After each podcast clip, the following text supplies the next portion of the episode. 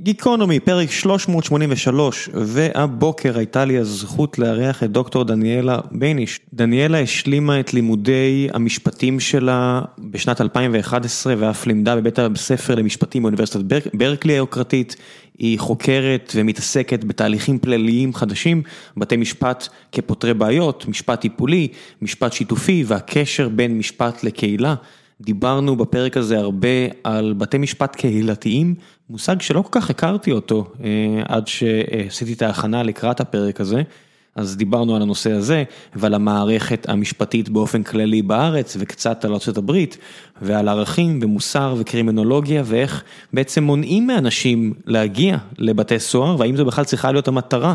של מערכת המשפט בארץ, דיברנו על זה עם פונקציות מטרה, ואיך נמדדים ומה מודדים. היה לי טיפה מעניין מדי לדבר עם אה, דוקטור בניש, כך שלא נשאר המון זמן לשאלות מהקהל, אבל גם את זה עשינו, ולפני שנגיע אה, לפרק עצמו, אני רוצה לספר לכם על דבר המפרסם.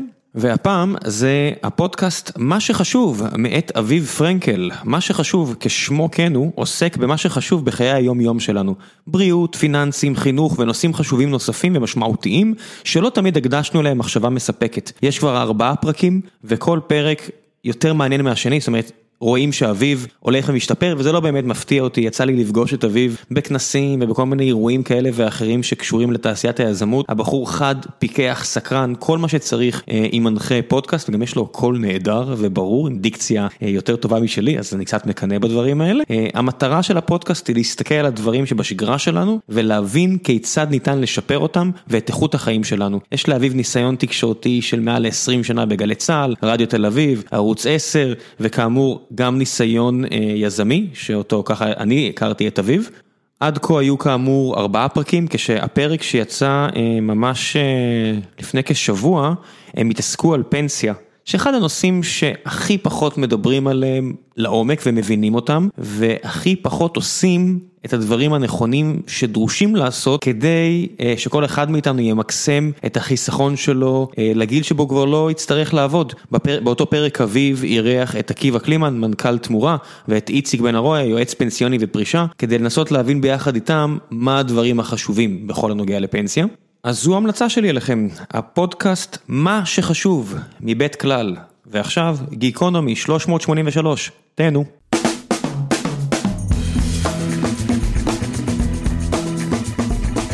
גיקונומי פרק 383, והבוקר יש לי הזכות לשבת עם עורכת הדין דניאלה בניש, מה העניינים? בסדר גמור, בוקר טוב. איך הייתה הנסיעה לכאן? פקוקה משהו. כן, נגמרה הקורונה, סתם לא, אבל אה, ירד הגז מהקורונה ועלה הגז על הכביש. שתי טיפות גשם אה, לא הועילו לדבר. לא, שום דבר לא מועיל לסיפור הזה, נצטרך שם אחד פתרון. אז קראתי את ה... שלחת לי הרבה, לא הרבה, שלחת לי כמה עמודים לקרוא על, על מה שאת עושה בבתי משפט קהילתיים, וזה, אני חושב שזו הפעם הראשונה שקראתי בתקופה האחרונה משהו על מערכת המשפט שלנו, שהיא לא חלק מהדיון הדלוח הזה של אה, אהרון ברק בתור השטן הגדול, או אהרון ברק בתור המושיע הגדול, או אה, ימין ושמאל, ומי שולט באמת, וכל הדברים שאני אומר, אתם זוכרים בכלל על מה אתם מדברים, שיש פה עדיין מערכת שהיא פקוקה, בעייתית, אה, אנשים, כמו שקראתי בדפים שלך, ותכף נדבר על זה, אה, יוצאים וחוזרים מהכלא כמו כרטיסייה באוטובוס, וכל כך הרבה בעיות, כל כך הרבה יותר מעניינות וחשובות לחיים של כל כך הרבה אנשים. מאשר הדיון הדלוח שיש בתקשורת, או בשיח הדיגיטלי. אז אני אגיד לך משהו דווקא על הדיון הדלוח, כמו שאתה קורא לו. בעיניי, בעיניי, כן, אני מצטער אם אני דורך על האצבעות של אנשים. אני, אני מסכימה, הדיון רדוד משרת הרבה פעמים אינטרסים אה, אה, אחרים מאשר אה, נושא הדיון, אבל, אבל אני אגיד רגע משהו על הדיון הדלוח או רדוד הזה, ואחר כך משהו בהקשר היותר קונקרטי של מה שאני עושה היום. אני חושבת שאנחנו שוכחים לפעמים שמערכת המשפט, אה, ככלל, לא רק בתי המשפט, היא כלי חשוב בכל ההסדרה החברתית, הציבורית של איפה שאנחנו חיים, מאנשים שנכנסים ויוצאים מהכלא ועד אלף ואחד עניינים אחרים, אזרחיים, פליליים, דיני עבודה, והדיון שמטרותיו עמו, ואולי יש, יש למי שמנהל אותו אה, אה, מטרות לגיטימיות יותר או פחות, מתמקד לפעמים כל כך ב...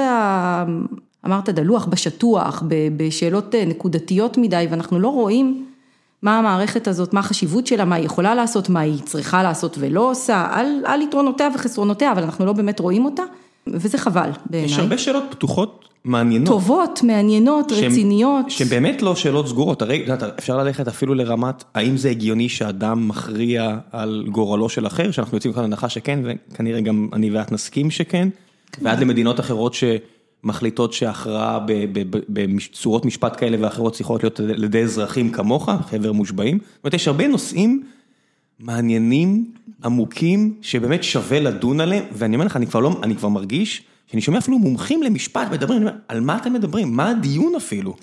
יש המון נושאים מעניינים, יש המון שאלות רציניות, אמיתיות, שאפשר לדון בהן.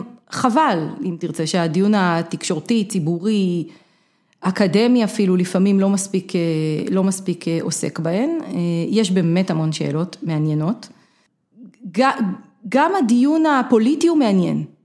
לו היו מנהלים במ- אותו במינון- בצורתו כן. הרצינית, ושוב, והמינון שלו גדול בהרבה מה... מהנפח האמיתי שהעיסוק המשפטי והחברתי תופס בחיינו. יש עולם שלם שאנחנו לא דנים בו ולא שואלים עליו את השאלות הנכונות בעיניי, וזה חבל. אני אתן לך דוגמה. יש אה, אנשים שכבר מכנים את זה קו פרשת המים בין השמאל לימין. ואני תמיד מביא את הדוג- את הדוגמה, שאני מצטער שהיא הדוגמה האנקדוטיאלית שלי, של אה, שרת המשפטים לשעבר, איילת שקד, שעבדתי איתה. במשך שנתיים, את יודעת, יש נושאים שעולים ואנשים מדברים, אני לא זוכר אותה מדברת אף פעם על מערכת המשפט. זה לא איזה משהו שהייתה מגיעה בבוקר ואני פותח את הארץ והיא אומרת, "אה", ואנחנו, כאילו היה דיונים, אבל אף פעם זה לא היה על מערכת המשפט. כאילו, ממתי מערכת המשפט נהייתה אה, קו פרשת המים בין השמאל לימין, וזה לא שאני מתעלם מחוק כבוד אדם וחירותו וכל הדברים האלה, שהם באמת מאוד משמעותיים, אפילו ברמה הבינלאומית מסתכלים עליהם, אבל לחזות הכל, ואני אני אפילו לא מבין מתי זה קרה, את כמי שבתוך המערכת, את יודעת ממש לשים את האצבע על, על הפסיקות שהטריפו את המדינה? האמת שלא, אבל אני אגיד שני דברים. ראשית, אני לא בתוך המערכת, אפשר לדבר גם על זה אם תרצה. לא, בתוך המערכת המשפטית. אני, אני לא, לא חלק כש- מעולם, מעולם המשפט בעיסוק שלי, בתחומים מהבחינה שלי, הזו. ומה שאני עושה בהרבה דברים, זה הרקע שלי, אה, אני ממש לא בתוך המערכת. אה, לא בתוך המערכת במובן של אה. חלק מהמערכת הציבורית, אלא בתוך המערכת השיפוטית של, מבחינתי גם מני מאוטנר שהיה פה והוא חוקר באקדמיה, הוא חלק מהמערכת. אני, אני ללא ספק משייכת את עצמי בכל המובנים. המקצועיים לעולם המשפט, ללא ספק. קשה לי לשים את האצבע בתשובה ישירה לשאלה שלך על מה היו הדברים שחוללו נניח חלק מהשיח הזה ואני גם לא בטוחה שהמקור שלהם הוא בהכרח בעולם המשפטי. אה, אני חושבת שזה גם קשור אה, לתרגום הפוליטי שאגב בחלקו הוא תרגום לגיטימי של השיח הזה, יש שיח פוליטי לגיטימי, אה, מערכת המשפט כמו שהיא משפיעה על האנשים הכי רחוקים ממערכת המשפט, אם תרצה, היא ודאי משפיעה גם על הקרובים אליה, גם על הפוליטיקה, בוא לא נתעלם גם מהדבר הזה. הדיון הזה הוא גם לגיטימי, חלקו אולי נעוץ בפסיקות שבאמת השאלות בהן מעניינות ומשפיעות גם על תפיסת עולם פוליטית זו או אחרת. אה, אגב, גם כל השיח הזה של ימין ושמאל, כפי שהוא נתפס היום, הוא שיח אה, אה, יחסית רדוד. יש הרבה יותר עומק והרבה יותר שאלות רציניות בשאלות ימין ושמאל, בלי קשר אפילו לפוליטיקה שקשורה במערכת המשפט, שראוי היה לדון אותם ולצערי לא, לדון בהם ולצערי לא מנהלים את השיח הזה מספיק. אבל אני, ככה צללנו לתוך ה- החלקים הפוליטיים והשיח הפוליטי, ואני אני דווקא חושבת שהיה מעניין לחזור לחלק השני של השאלה שלך הראשונה, אה, שעוסקת ב... אה, ולמה לא רואים את מערכת המשפט גם ככלי יומיומי, ואם אתה מסתכל על החלקים שאני עוסקת בהם, אז אנשים אה, שנכנסים ויוצאים מהליכים פליליים בלי שמצבם אולי ישתפר ובלי שבהכרח אולי מצבנו החברתי איזה understatement. ישתפר בזה, זה understatement. וגם פה לא הייתי שמה את הכל על מערכת המשפט, אבל אה, עוד רגע אה, נדבר גם על זה. אה, אבל אני אוסיף ואגיד לך גם, אחד הדברים המעניינים בעיניי אה, בשיח האקדמי, ציבורי על מערכת המשפט, ואולי זה ברור למה זה, זה שבאמת הרבה פעמים אנחנו עוסקים בהרבה פסיקות של בית המשפט העליון, בנושאים גדולים שבמחלוקת, גם הרבה מהאקדמיה בזה עוסקת, בעוד שהרבה מאוד מעולם המשפט לא קורה בבית המשפט העליון. אה, כמותית הרבה יותר לא קורה בבית המשפט העליון. ולא רק כמותית, אה, נכון, וגם בבית המשפט העליון נידונים אלפי, שלא לומר עשרות אלפי עניינים שלא נכנסים לדיון הציבורי פוליטי ועדיין הם חשובים ומשמעותיים ועבור הרבה אנשים הם משנים את עולמם. כן. זאת רוחב היריעה הוא, הוא גדול בהרבה מה, מאותן פסיקות ש, שתופסות את העין הציבורית פוליטית או מאותם נושאים והם נושאים חשובים ודרמטיים והם מרכז הכובד הרבה פעמים אה, של החיים שלנו פה בהמון היבטים. אבל, אבל אם נשים רגע את אלה בצד, אה, ואחד הספרים שככה פתחו לי חשיבה נורא מעניינת, דווקא ספר מסוף שנות ה-70, של פרופסור מלקולם פילי, אקדמיה אמריקאית, ברקלי, שמדבר על, זה נקרא The Crime is the, the Punishment, תשלחי לי את הלינק הזה, אני אשים את הלינק אה, בדף הפרק. נשים את הלינק, הוא מסתכל על בתי משפט של ערכאה ראשונה.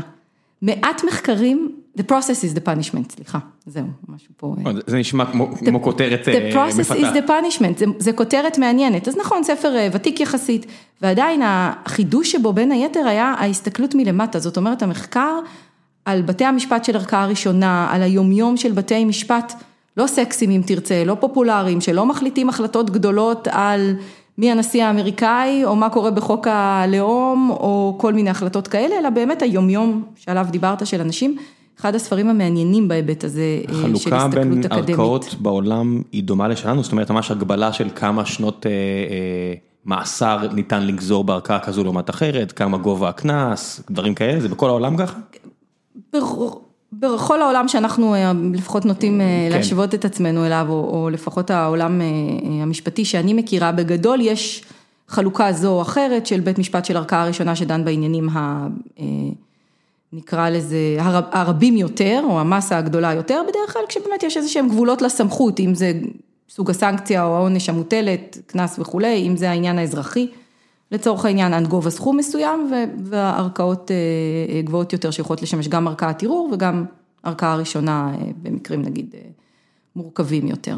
אבל בתי משפט שאני עוסקת בהם למשל, בתי המשפט השלום בארץ, בתחום של המשפט הפלילי, רוב רובו של המשפט הפלילי, רוב רובו המכריע של המשפט הפלילי, קורה בבתי משפט שלום, ביומיום של עשרות אלפי דיונים, שלא מגיעים לתקשורת ולעין הציבורית וכולי, וכל המערכת, לא רק בתי המשפט, עושה את עבודתה היומיומית, מתיק במשטרה, שבכלל לא קורה בבית משפט, ועד, אה, אה, ועד הדיון בבית המשפט.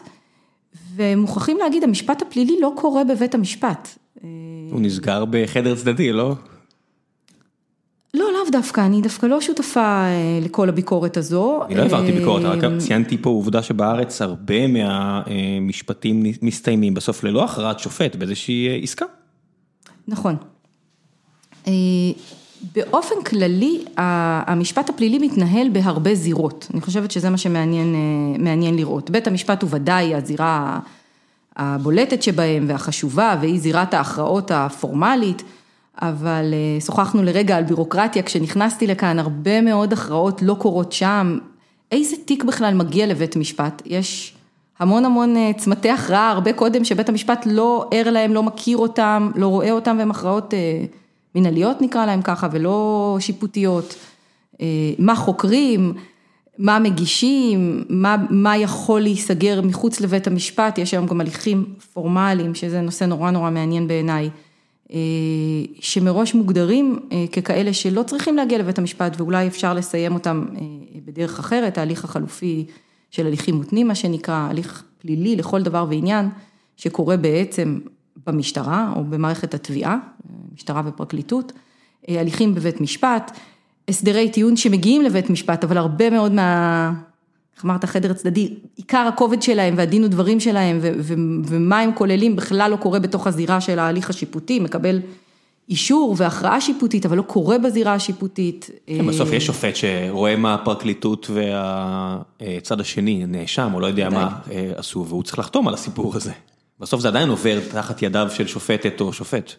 הליכים שהגיעו לבית משפט, אה, ואחרי שהוגש בהם כתב אישום, גם אם יש בהם הסדר טיעון, צריכים להגיע אה, אה, לבית המשפט, שיכול להכריע בעצם אם הוא מקבל את הסדר הטיעון או לא, ככלל הנוהל והפסיקה אומרים לנו שלמעט במקרים שהשופט חושב שהם לא, שהמצב לא סביר, אז צריך לכבד את שיקול הדעת של הצדדים, ועדיין לשופט יש שיקול דעת, הוא יכול להתערב במרבית המקרים הוא לא מתערב. אבל גם זו הרבה פעמים בעיניי, כשמסתכלים על המשפט הפלילי, לא התחנה האחרונה. אני חושבת שמה שמעניין, ומה שבתי המשפט הקהילתיים ודאי מנסים לעשות, אבל מה שמעניין במשפט הפלילי, זה שהוא כלי להתמודד עם תופעה חברתית בסופו של דבר, שלא מתחילה בבית המשפט ולא נגמרת בבית המשפט. בטח, היא ייצוג לרצונות של הריבון האמיתי, שהוא עם שרוצה בסופו של דבר לשמור על איכות חיים כזו או אחרת, הכל ברמה התיאורטית כמובן, אבל אנחנו מטילים סנקציות על אנשים כדי לשמר חוקים, כדי... הרבה מאוד, יש הרבה מאוד שכבות לסיפור הזה, שאנחנו לפעמים מתעלמים מהם כי דברים הם, שאנחנו נולדים לתוך המערכת הזו כבר. נכון, יש הרבה מאוד שכבות לסיפור הזה ואנחנו גם רוצים ורוצים להאמין שבסוף המערכת המשפטית היא הכלי שיש לנו כדי גם להכריע היה או לא היה ואם היה מה העונש הראוי, אנחנו, יש לנו עניין כאזרחים במערכת משפט ראויה שעובדת לפי, לפי החוקים ש, ש, שאמורים או שכולנו בחרנו בהם לצורך העניין של חזקת חפות וכולי, אבל בתוך החיים האלה של האידיאל שאנחנו רוצים להאמין, על היתרונות והחסרונות והביקורות שיש על מערכת המשפט הפלילית, ואפשר לדבר עליהם, היא לא חזות הכל, גם אם היא הייתה מושלמת, והיא לא.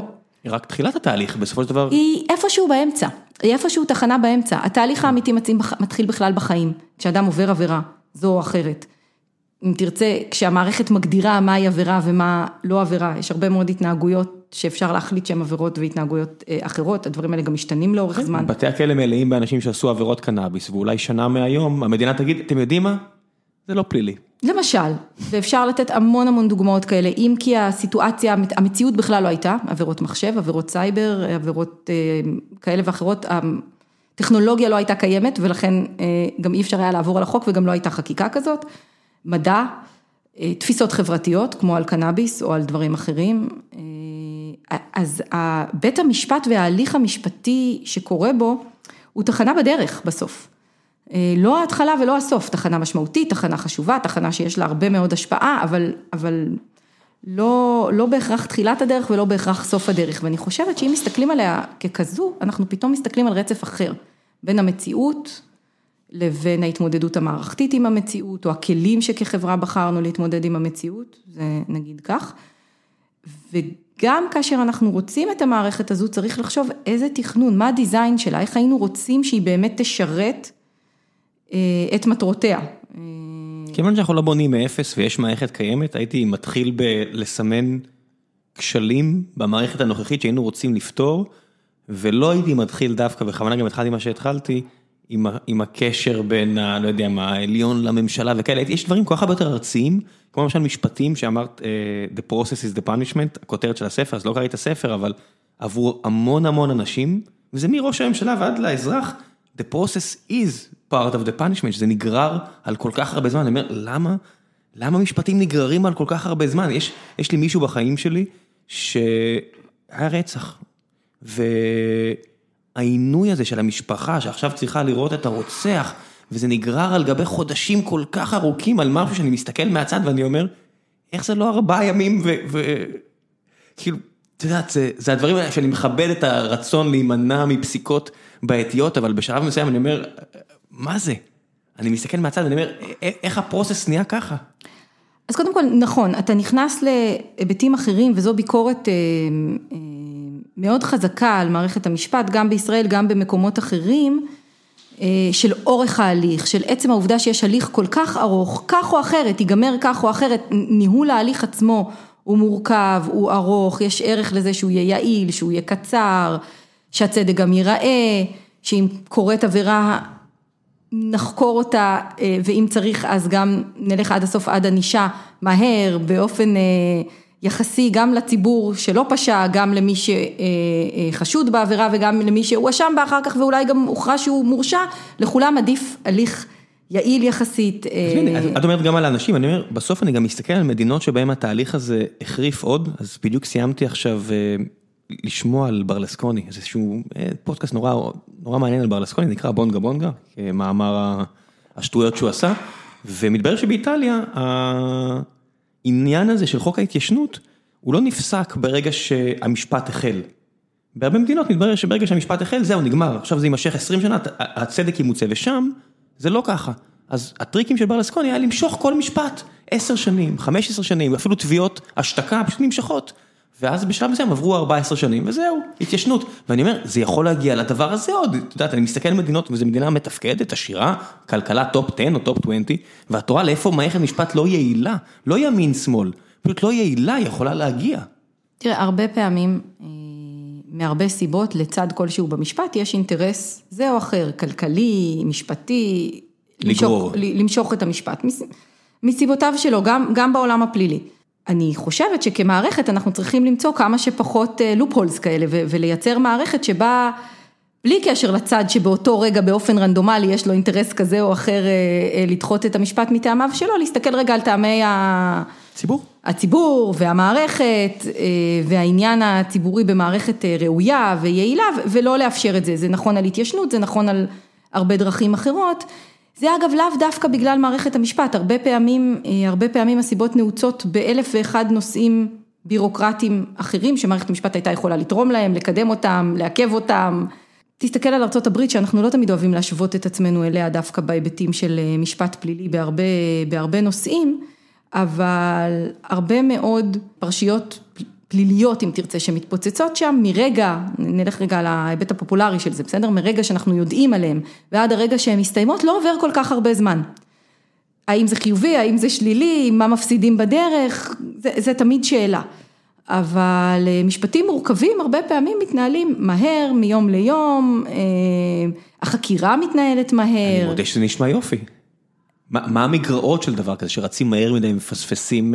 תלוי מה מפספסים בדרך, תלוי מה האיזונים והבלמים, קשה להסתכל על מערכת, זה נכון באופן כללי אגב, קשה להסתכל על מערכת ולהעתיק ממנה פלח אחד. לא, אבל זה ערך, מהירות ויעילות זה נשמע לי כמו ערך, לא כמו פלח. מהירות ויעילות לצורך צדק זו ערך. בוודאי. מהירות ויעילות לצורך למשל לסגור את התיקים כדי לקדם את ההליכים, זה לא ערך. ויכול להיות שזה מחיר שאנחנו רוצים לשלם לפעמים עבור ערכים אחרים, אבל... כן, אני מקבל. מהירות ויעילות כשלעצמם הם כלי בעיניי. קיבלתי לגמרי. הם לא ערך.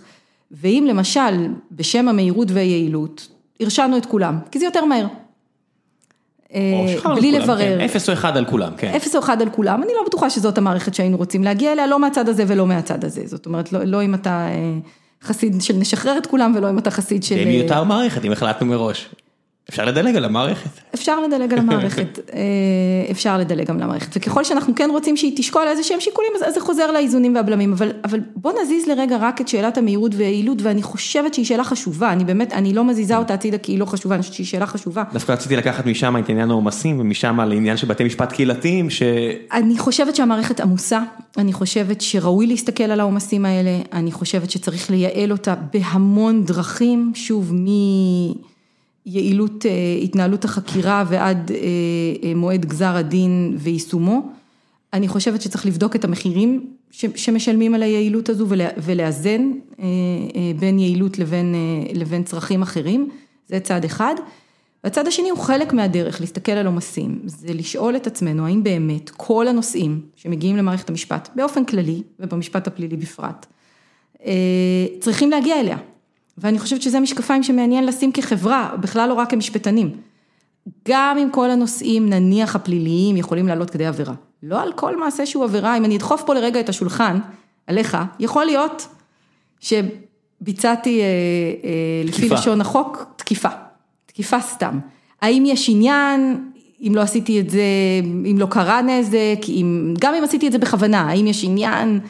להגיש כתב אישום, להתעסק עם זה במערכת וכולי, זאת אומרת יש המון המון נושאים שהעובדה שהם נמצאים בספר החוקים שלנו לא בהכרח מחייבת אותנו להפעיל גם את שיקול הדעת ולהגיע לבית המשפט, זה אגב נכון לא רק בנושאים פליליים, האם יש דרכים פשוטות יותר, פוגעניות פחות, יעילות יותר, לפתור אותם, זה היום משקפיים שאנחנו שמים גם בהליכים הפליליים, הרבה מאוד מהביקורות על ההליכים הפליליים מגיעות מצד העומס, אבל גם מהצד של זה הליך שיש בו המון כוח, שיש לו מחיר, גם לנאשם, גם לציבור, גם למערכת, האם אנחנו צריכים להשתמש בכל הכוח הזה בכל מקום, האם כל בעיה צריך לפתור עם פטיש חמישה קילו, שאפשר לאזן. אני מודה שזה גם בגלל שעכשיו יש את הקורונה, זה צעק כמה ימים שעבדתי מהבית יותר מהרגיל, ופתאום אני שומע צרחות מתחת לחלון, ואני מוציא ככה, מוציא את ראשי החוצה כמו איזה, לא יודע מה, סקרן, כמו שכן סקרן, ואני רואה שאחד השכנים תפס גנב. בא לגנוב לו את האופניים והוא תפס אותו.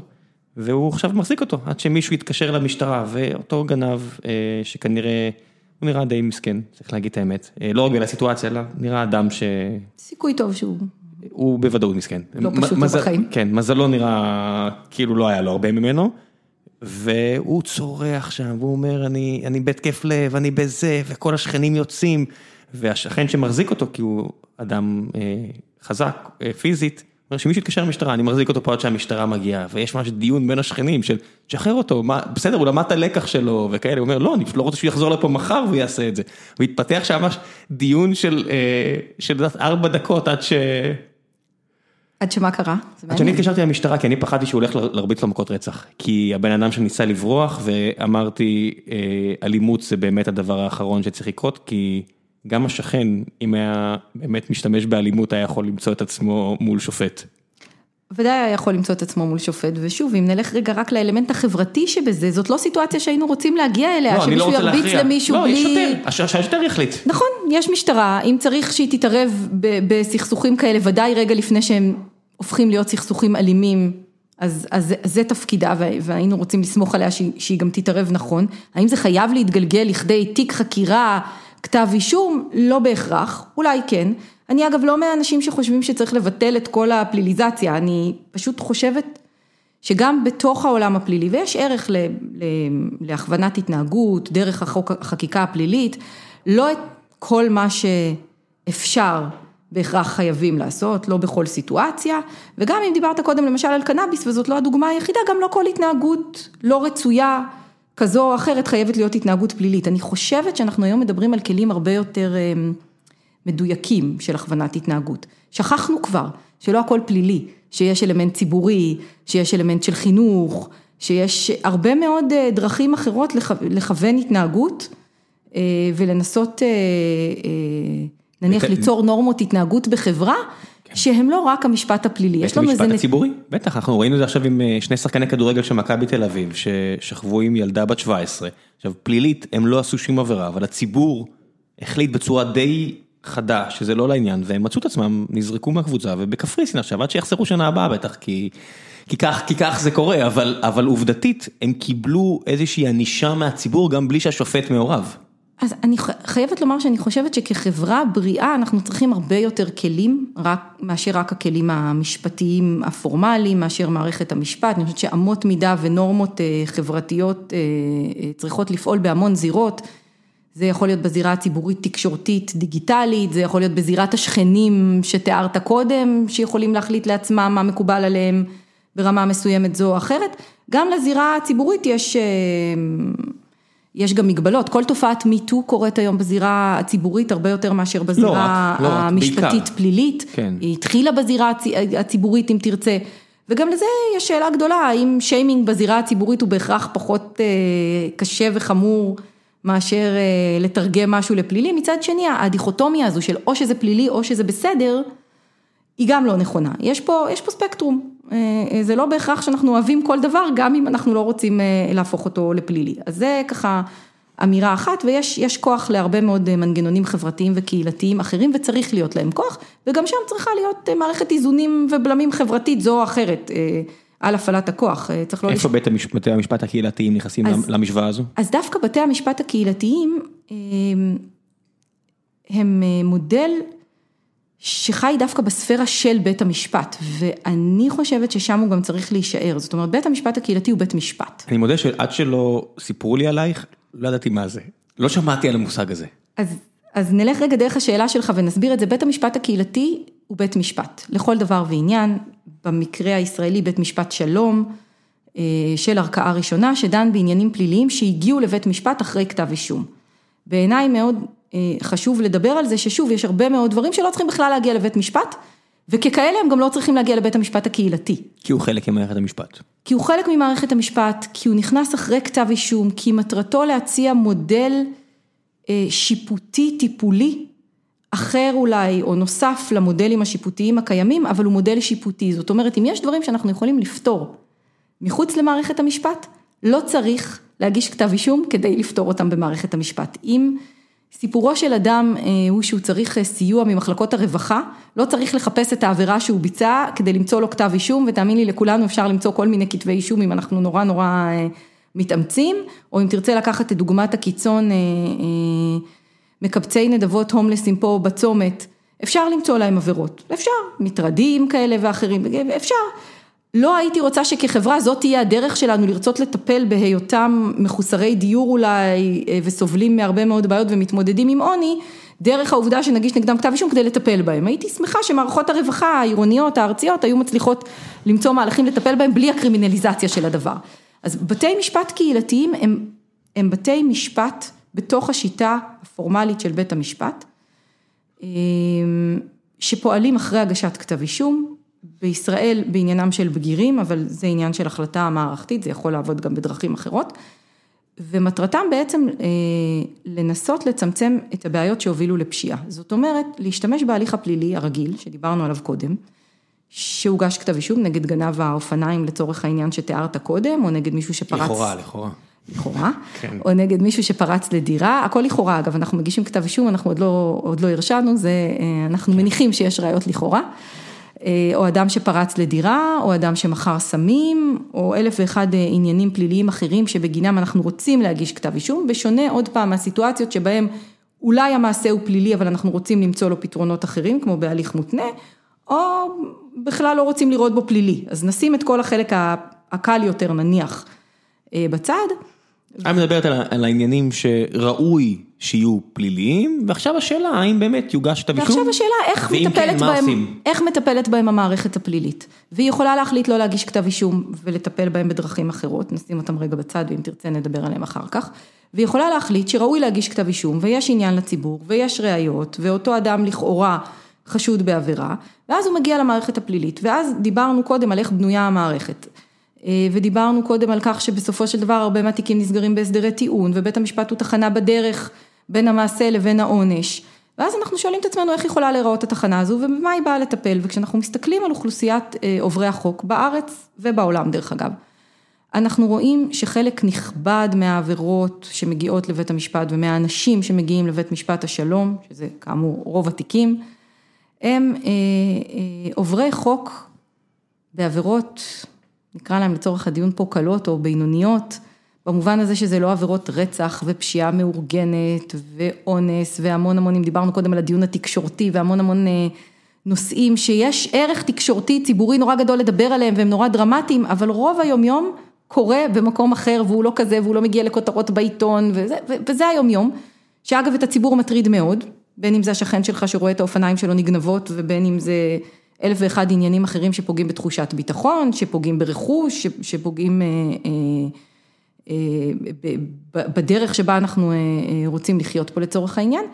ואז אתה שואל את עצמך, האם המשפט הפלילי כפי שהוא, נותן לנו מענה טוב? בדקנו אם האיש עשה או לא עשה את העבירה, ואם הוא הורשע ועשה את העבירה, החלטנו איזה עונש לתת לו. ואחרי שהוא כבר ביצע יותר מדי עבירות, או כשבית המשפט חושב שזה חמור יותר, הסנקציה הכי חמורה שאנחנו יכולים להטיל, זה כלא. אבל אם אתה מסתכל רגע על הנתונים, אז 40 אחוז מיושבי הכלא חוזרים לכלא. ואז אתה שואל את עצמך, האם עשינו את הדבר הנכון בכך שאת כל החקירה ובית המשפט, בשביל שאותו אדם כנראה יעשה שוב עבירה, שוב נשפוט אותו, שוב נשקיע את כל המאמצים בדבר הזה, והוא יחזור לכלא, אז אפשר להסתכל על חצי הכוס המלאה ולהגיד 50 אחוז בערך לא חוזרים. אז אולי לטובתם המערכת כפי שהיא בנויה, בנויה בסדר. ואני מסתכלת על האחרים שכן חוזרים ועל יושבי בתי הכלא ועל החיבור בין העובדה שהם שווים וחוזרים לבין העובדה שהמערכת משקיעה הרבה מאוד מאמץ בלתפוס אותם ולשפוט אותם ואז אתה שואל את עצמך אולי אנחנו לא מתעסקים עם הבעיה הנכונה. אם אדם מכור לסמים לצורך העניין ולשם כך פרץ לרכב או מכר סם כדי לממן לעצמו מנה לסם, אני חושבת שתסכים איתי שהעובדה שהוא ייכלל לשנה נניח לא פתרה את הבעיה שהובילה אותו לעבריינות. אלא אם כן אותה, המקרה קצה של אותה שנה הובילה להיגמלות כזו או אחרת, למרות שאני יודע ש... אם הוא הפסיק להשתמש בסמים, בין אם תהליך הגמילה קרה בכלא, בגלל שהוא בכלא, דרך רשויות הכלא, ובין אם הוא קרה... אני לא יודע אם זה מקרה קצה או לא, אבל אני יודע שיש איזשהו ערך גם בלהרחיק אדם מהסביבה המיידית שלו. גם כקטע טיפולי, גם כהזדמנות טיפולית, אני לא יודע אם צריך להיות מאחורי סורג ובריח, סורג ובריח, או פשוט הרחקה כלשהי, אבל אני רואה איך זה יכול לעזור בסיטואציות מסוימות. הרחקה ודאי יכולה לעזור בהרבה סיטואציות. אה, גם כדי לעצור באופן מיידי נניח התנהגות כזו או אחרת מסכנת. כן, וגם יש את האנשים עם האוטו וגם- שפרצו להם, שאולי לא וגם- רוצים שיפרצו להם לאוטו. וגם כדי להגן על החברה. אני שמה סימן שאלה על שאלת ההרחקה לשנה. זה הרבה זמן. זה הרבה זמן, אבל אם בשנה ויומיים אותו אדם פורץ שוב לרכב ומחרתיים לעוד שלושה רכבים, אז אני לא בטוחה מה...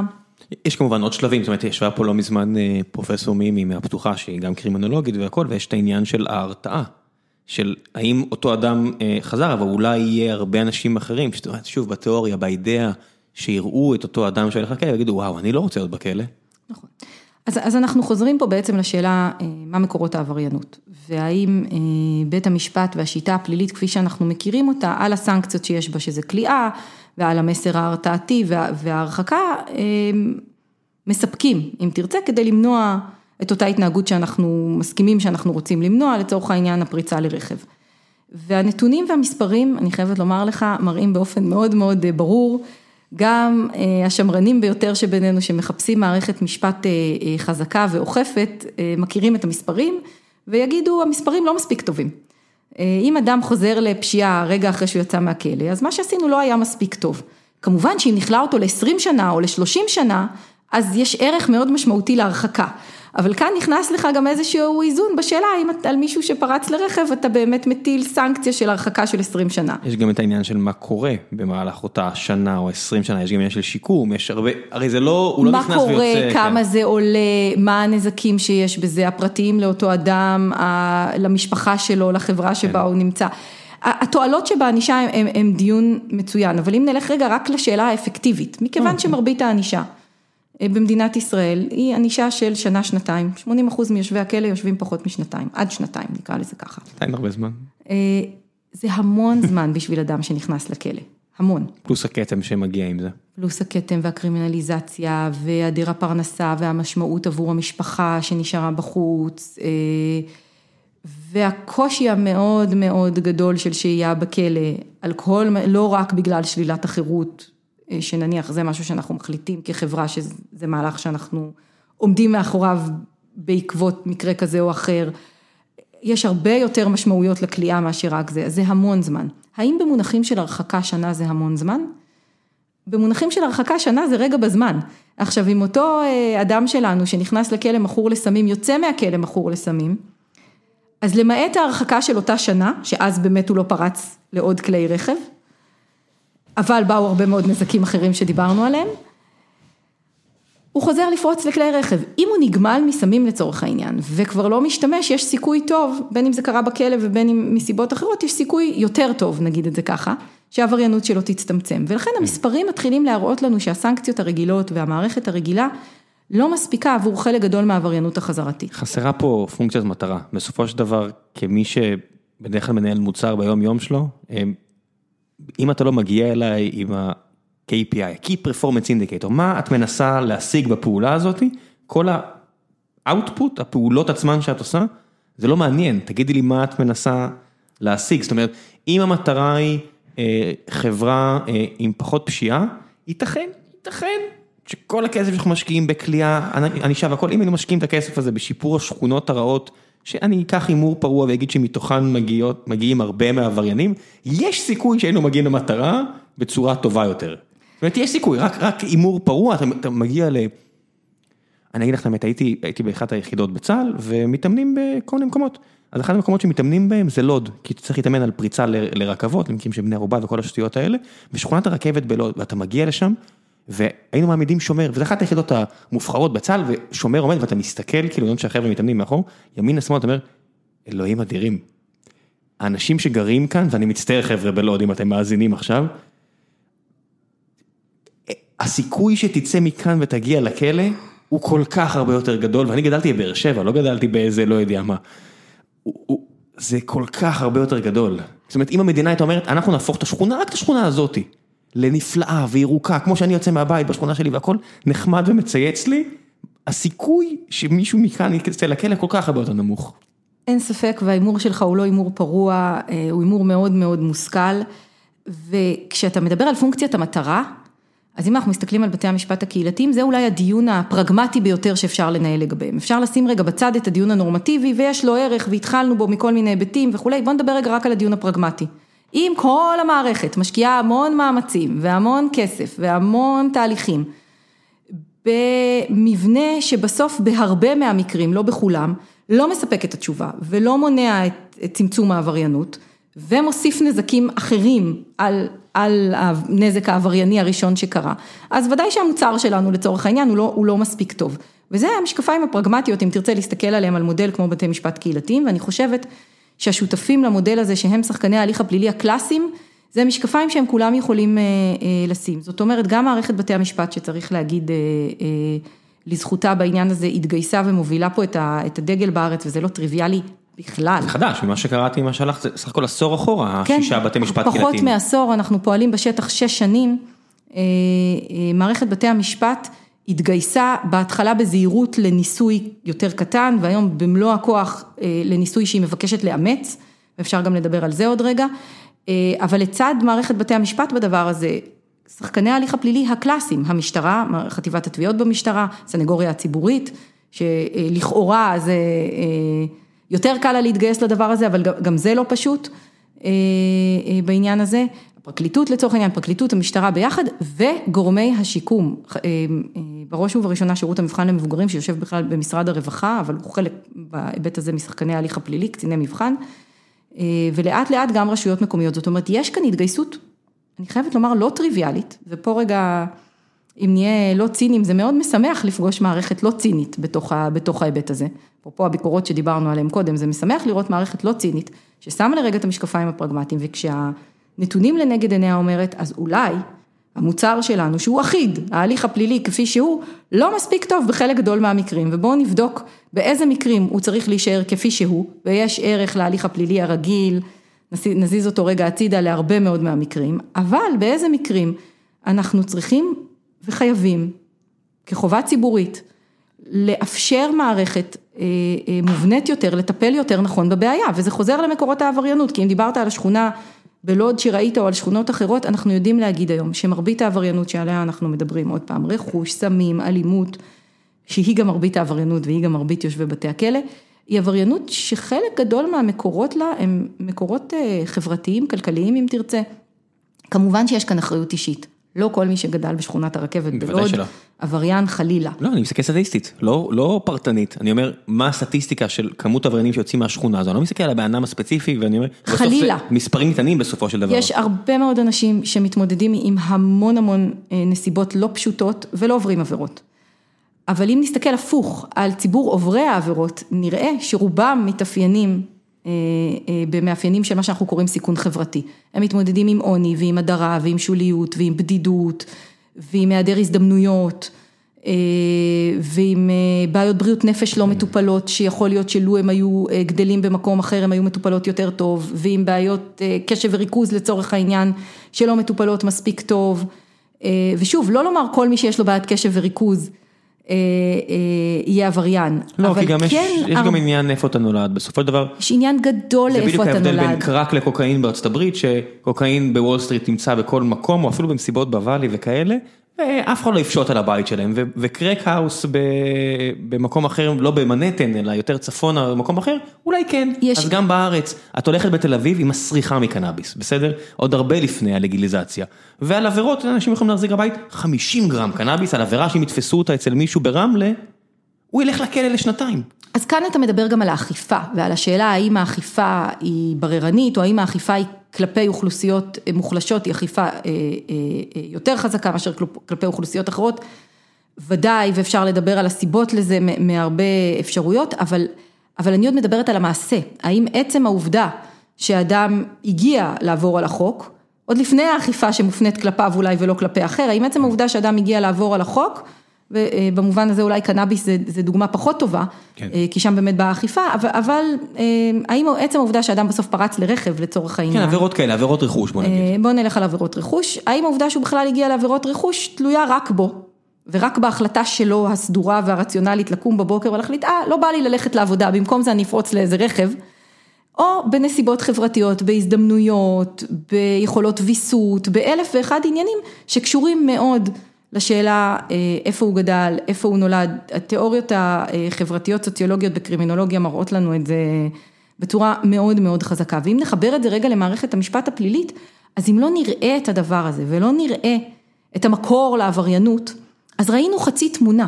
כששאלנו איפה היה האיש ביום שלישי בשבע בערב כשפעלה האזעקה של הרכב והאם הוא האיש ושם היו טביעות האצבע שלו, ראינו את המעשה, אבל, אבל שוב ראינו רק את הסימפטום ולא ראינו את, את רוחב היריעה נניח שהוביל לשם. ואם כמערכת משפט אתה רוצה לצמצם את העבריינות מהסוג הזה ואתה רוצה להגן על הציבור ואתה רוצה שלשכן הבא שלך לא יגנבו אופניים.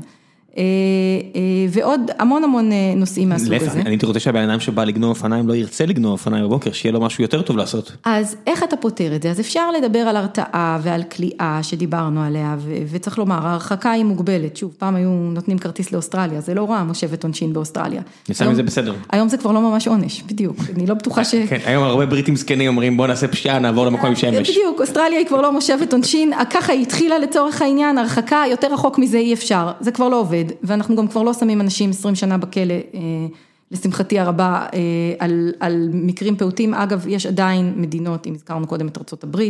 third strike, בטח. שבה, המדינה הקולט ביותר אגב בעולם המערבי. אחוז מהאוכלוסייה שלה. מבחינת האחוזים, בוודאי, ואוכלוסיית בתי הכלא היא משקפת מאוד את האוכלוסיות המוחלשות יותר, את השוליים. לעניות דעתי זה לא בעולם הערבי, לעניות דעתי זה נקודה.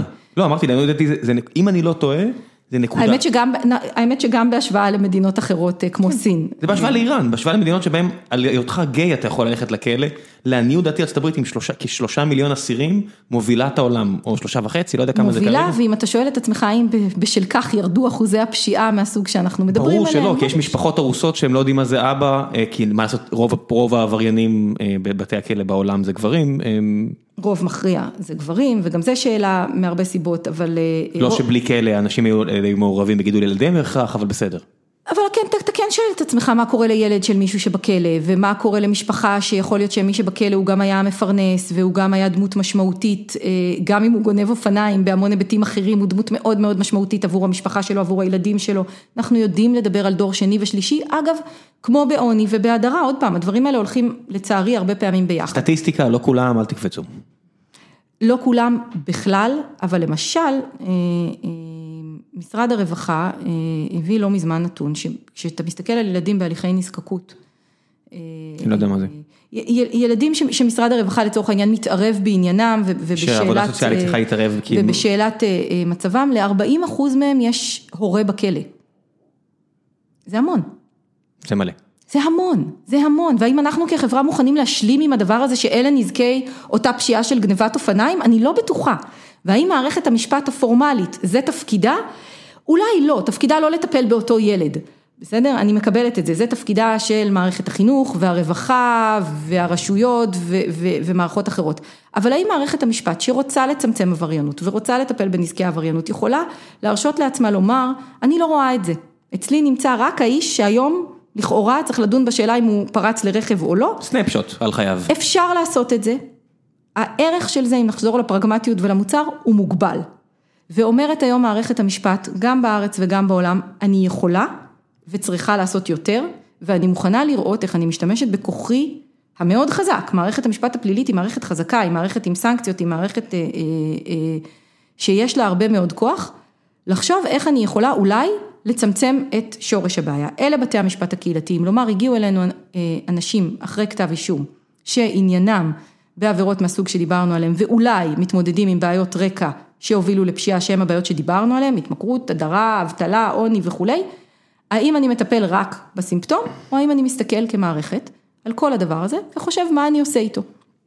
וזה בתי המשפט הקהילתיים, הם באו להציע מודל אחר, הוליסטי יותר אם תרצה, שיקומי במהותו, שאומר כך, בהנחה שאדם עבר עבירה, והודה בה, אם הוא נלחם על חפותו וטוען שזה לא הוא, צריך להיות לו יומו, ודאי, אנחנו צריכים לנהל מערכת משפט שחזקת החפות עומדת ביסודה. אבל אם אדם מודה, לוקח אחריות, או הורשע, אחרי שהוא ניהל ראיות משפטיות אלה ואחרות, אבל הורשע ונקבעה אשמתו. ועכשיו עומדת בפנינו השאלה, מה עושים איתו, אחרי שהוא הורשע ונקבעה אשמתו. אז אפשר להשתמש באמצעים הרגילים, כלא תמיד אופציה, לא לקחנו אותו, הוא נמצא שם, הוא קיים שם, אבל נזקיו ברורים ודיברנו עליהם. ואומרת המערכת, אולי אפשר להסתכל על אותו אדם ולנסות לסייע לו דרך ההליך הפלילי, לצמצם את חלק מהבעיות שהוא יתמודד איתם. ובואו לא נדמיין פה, הוא לא יצא לאופק רכוב על חמור לבן אל עבר השקיעה, כשכל הבעיות שאיתם הוא מתמודד אחרי שנה בבית משפט קהילתי נפתרו.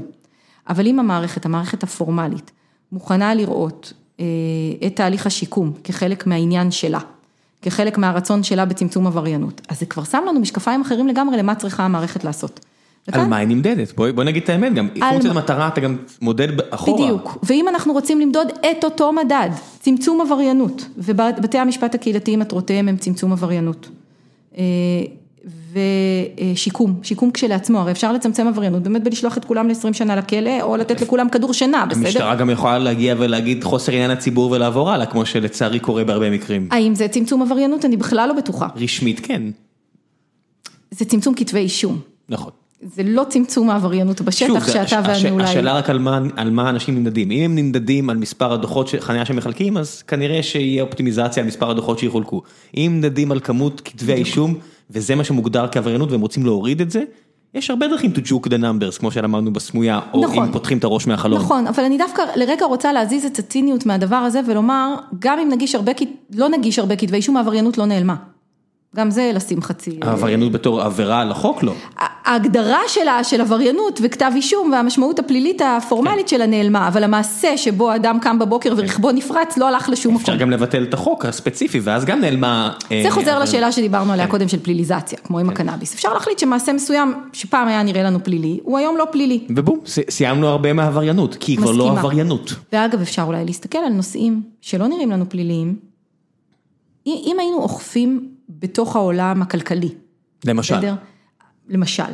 יותר עניינים כלכליים שנראים לנו שהיינו רוצים לכוון בהם התנהגות, הייתה נהיית פליליזציה בעולם הכלכלי. פתאום זה עובר מפולי שטיק חמוד של, אה, ה-CFO הזה העביר שקל לשם, שקל לשם, הכל בסדר, למשל. נקרא לזה גניבה. ולכן כל פעולה, עכשיו, עכשיו רגע נגיד את זה ברמה היותר תיאורטית, כל פעולה של קביעת מדיניות, חקיקה, אכיפת מדיניות וכולי, יש לה כמובן היבטים בשאלה מה היינו מה היינו רוצים להשיג ואיזה... מה הפונקציה המטרה? זה נורא קל. ללא ספק. אבל גם אם נזיז רגע שוב את כל העולם הזה, אני חושבת שגם אתה ואני היינו רוצים לחיות בעולם שבו הביטחון האישי שלנו... פירמידת הצרכים של מאסלו, מספר אחד. יותר שם, ואנחנו היינו רוצים לחיות בעולם שהדירה שלנו לא נפרצת בה. מספר שתיים. והרכב שלנו נמצא בבוקר איפה שהוא היה. אני גם רוצה לדעת שכספי הפנסיה שלי לא נמעלים. וכספי הפנסיה שלנו מובטחים ולילדינו, לא מובטחים, אבל... ואף אחד לא, או יותר בטוחים נקרא לזה ככה, ואף אחד לא עושה, מתייחסים אליהם ברצינות ואף אחד לא עושה איתם שטיקים כמו שאמרת קודם. בדיוק. אבל גם שילדינו לא, לא יודעת מה, שאף אחד לא מציע להם עכשיו כמויות של סמים קשים. סיים נקודה, אני אקח... אנחנו רוצים לחיות, לא, אני דווקא מזיזה את זה רגע למה שכנראה כולנו או רובנו יכולים להסכים עליו. כן. ואנחנו מסתכלים על מי מי כן מבצע את המעשים האלה ואיך אנחנו כמערכת נרצה להתמודד איתם. אז בעולם אוטופי, ההתמודדות צריכה להיות בהשקעה ברווחה, בהשקעה בחינוך, בלראות את כל הילדים שיותר קשה להם ושההורים שלהם אולי מתמודדים עם המון המון בעיות. ולכן לא מצליחים אולי לטפל בבעיית בריאות נפש כזאת או אחרת, או לא יודעים למי להרים את הטלפון, או לא יודעים איך ללחוץ. שוב, זה לא כולם, כן, סטטיסטית, בטוח יש אנשים שגדלו בבתים, יש, יש, יכולים להיות שני ילדים שגדלו ברמת השרון, ובסוף ימצאו את עצמם יורים בראש לנהג מונית, ויש מקרים כאלה, כן? אנחנו מדברים סטטיסטיקה על הרבה מהמקרים. אמרתי ואני אגיד שוב, יש המון מקרים, ויש גם מקרים של ילדים... bad apples, יש גם bad apples. שגדלו במקומות חזקים, ובכל זאת הגיעו לעבריינות הכי חמורה שאנחנו יכולים לדמיין, ובוודאי שכחברה אנחנו רוצים לטפל בזה, בלי קשר אגב לשאלה איפה הם גדלו, כשמישהו יורה למישהו בראש. לא, כי אם גדלו במקום טוב, אני אומר, אין המדינה לא צריכה להתערב, יש להם כל מה שהם צריכים, הם גדלים בשכונה יפה, יש להם מורים עמידים, מהבחינה אותי המדינה, אני לא רואה מה המדינה יכולה בכלל לעשות, מהבחינה אותי בסופו של דבר יש גם את אחריות הפרט לגדל את ילדיו, ואת אחריות הפרט לא לעשות פשיעה, המדינה צריכה להתערב איפה שהפרט לא, שזה גדול על הפרט, בסדר, אני אגיד ככה. אני... אין ספק, ועוד פעם, לגמרי סטטיסטית, יש אחריות אישית, בעולם הפלילי יש אחריות אישית. גם למי. שגדל במקום הגרוע ביותר, יש אחריות אישית. שוב נגיד, לא כל האנשים שמתמודדים עם המון המון מצבי סיכון, בכלל מגיעים לעבריינות, מעלים על דעתם לעבור עבירות. אה, הרוב אה, המוחלט לא. גם בארצות אמרנו אחוז. הרוב 99 המוחלט, לא. לא.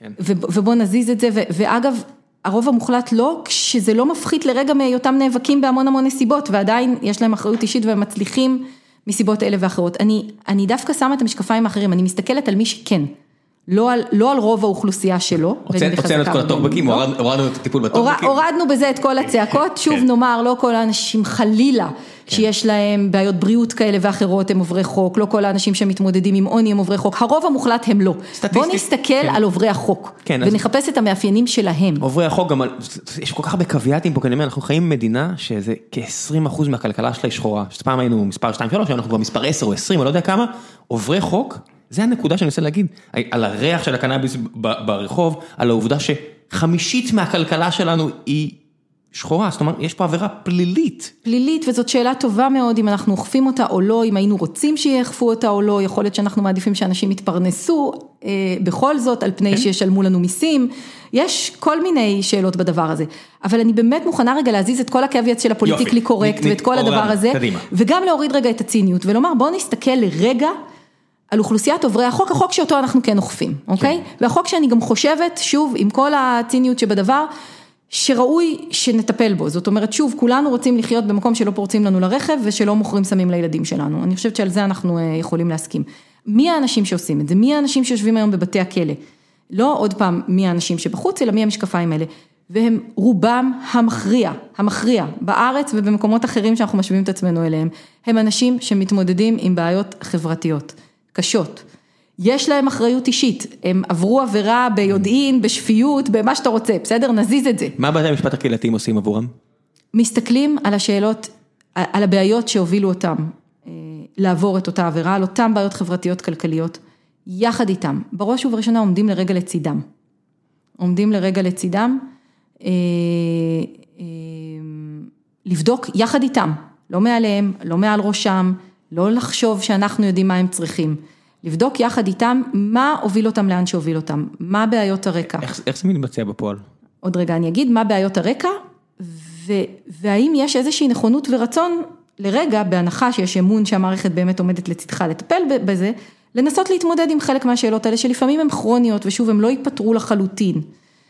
אה, וחלק גדול, ואני אגיד את זה בזהירות אבל, אבל באופן אה, די גורף, חלק גדול מהקושי זה לשכנע אדם למוד ניסיון מול המערכות, שהמערכות באמת רוצות רגע לברר מה הוא צריך וגם לעמוד לצידו, ולא רק לנזוף בו ולהגיד לו שזה לא בסדר שהוא לא מילא אף פעם את הטפסים, ושזה לא בסדר שהוא לא קם בבוקר להגיע בזמן, ושזה לא בסדר שהוא מכור לסמים, את כל זה הם כבר שמעו אלף ואחת פעמים מעובד סוציאלי, ממורה, משוטר, את. משופט, רואה- והם יודעים את כן. זה הרבה יותר טוב מאיתנו. אני רואה את החבר'ה בקינג ג'ורג' שמכורים ל slot machine, יש שם איזה מקום כזה שנכנסים כמו זומבים ויוצאים ממנו, ואתה רק רואה כמה הם אומרים אחד לשני איזה- גיהנום. אף אחד לא כן. לא. שמח לקום בבוקר לטובת הגיהנום הזה, ולכן אגב אם דיברת קודם על הרתעה, הרבה פעמים זה כמעט בלתי נמנע בשלב מסוים, ולכן הרציונליות שאולי הרתעה הייתה יכולה לדבר איתה, לא תמיד שם, אני לא קמה בבוקר ומחליטה לפרוץ לרכב הרגע, כי זה הרבה יותר הגיוני מאשר ללכת להתפרנס בעבודה אה, אחרת. זה הרבה פעמים תוצאות של קושי בוויסות, של צורך, של היעדר הזדמנויות אחרות, אז מה- מה עושים איתם? מה עושים איתם? ראשית, הם מגיעים לקצין מבחן אה, ייעודי לבית המשפט הקהילי, עוד לפני שיש פסיקה, עוד לפני הכל? לפני הכל. אנחנו, אז, אז בואו נגיד ככה, אנחנו עוד פעם בעולם של בתי המשפט הקהילתיים, אנחנו אחרי הגשת כתב אישום, בעבירות מהסוג שדיברנו עליהם קודם, אה, בבית משפט שלום, אדם בגיר, הוגש כתב אישום, אם הוא אה, מוכן לקחת אחריות, אפשר להציע לו אה, לעבור למסלול של בית משפט קהילתי, שזה אומר להיכנס להליך שיקומי לפני גזר דין, בפני בית המשפט, בפני שופט שלום שיכול לגזור את דינו לכל, לכל עניין אה, ודבר כרגיל, שיכול לגזור את דינו, אבל אם אדם ייכנס להליך של בית משפט אה, קהילתי ויעבור הליך שיקומי, שעוד רגע נדבר עליו, המדינה,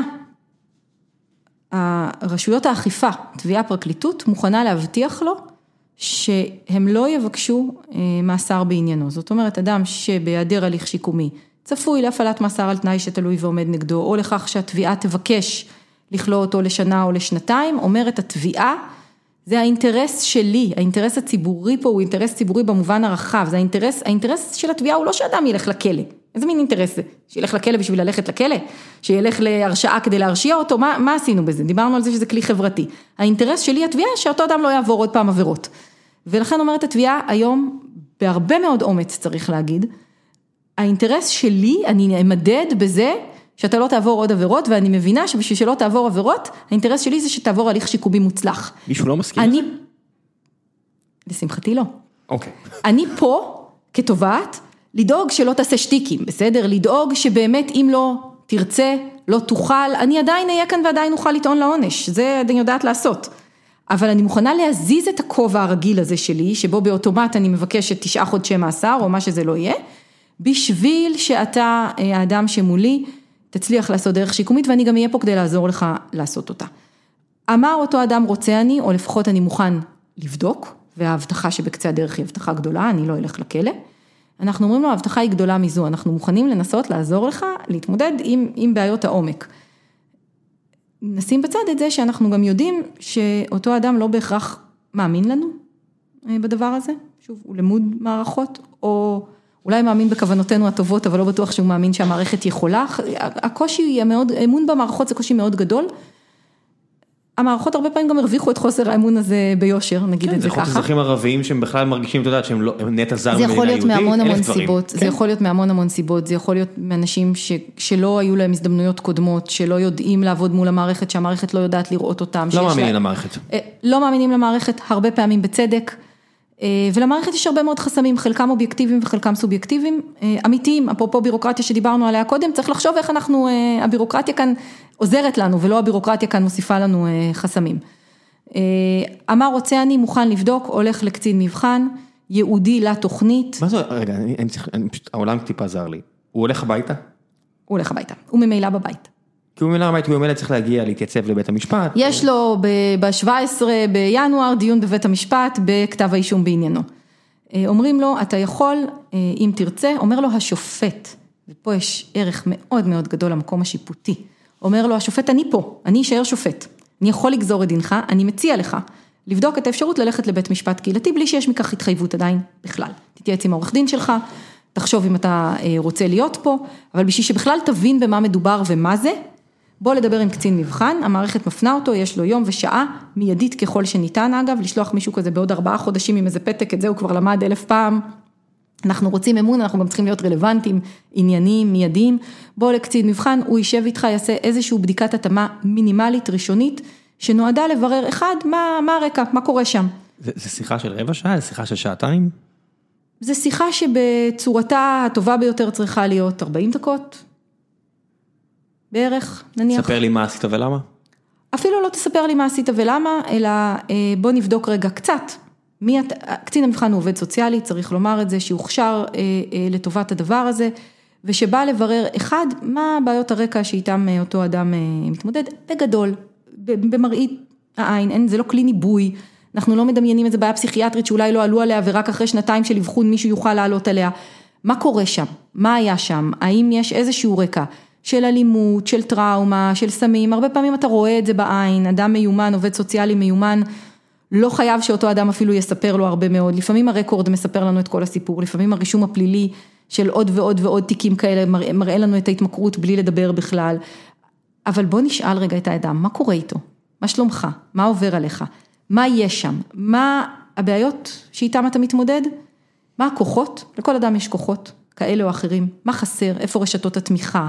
מי אתה? מה אתה? האם יש בעיה נפשית מטופלת? האם היא לא מטופלת?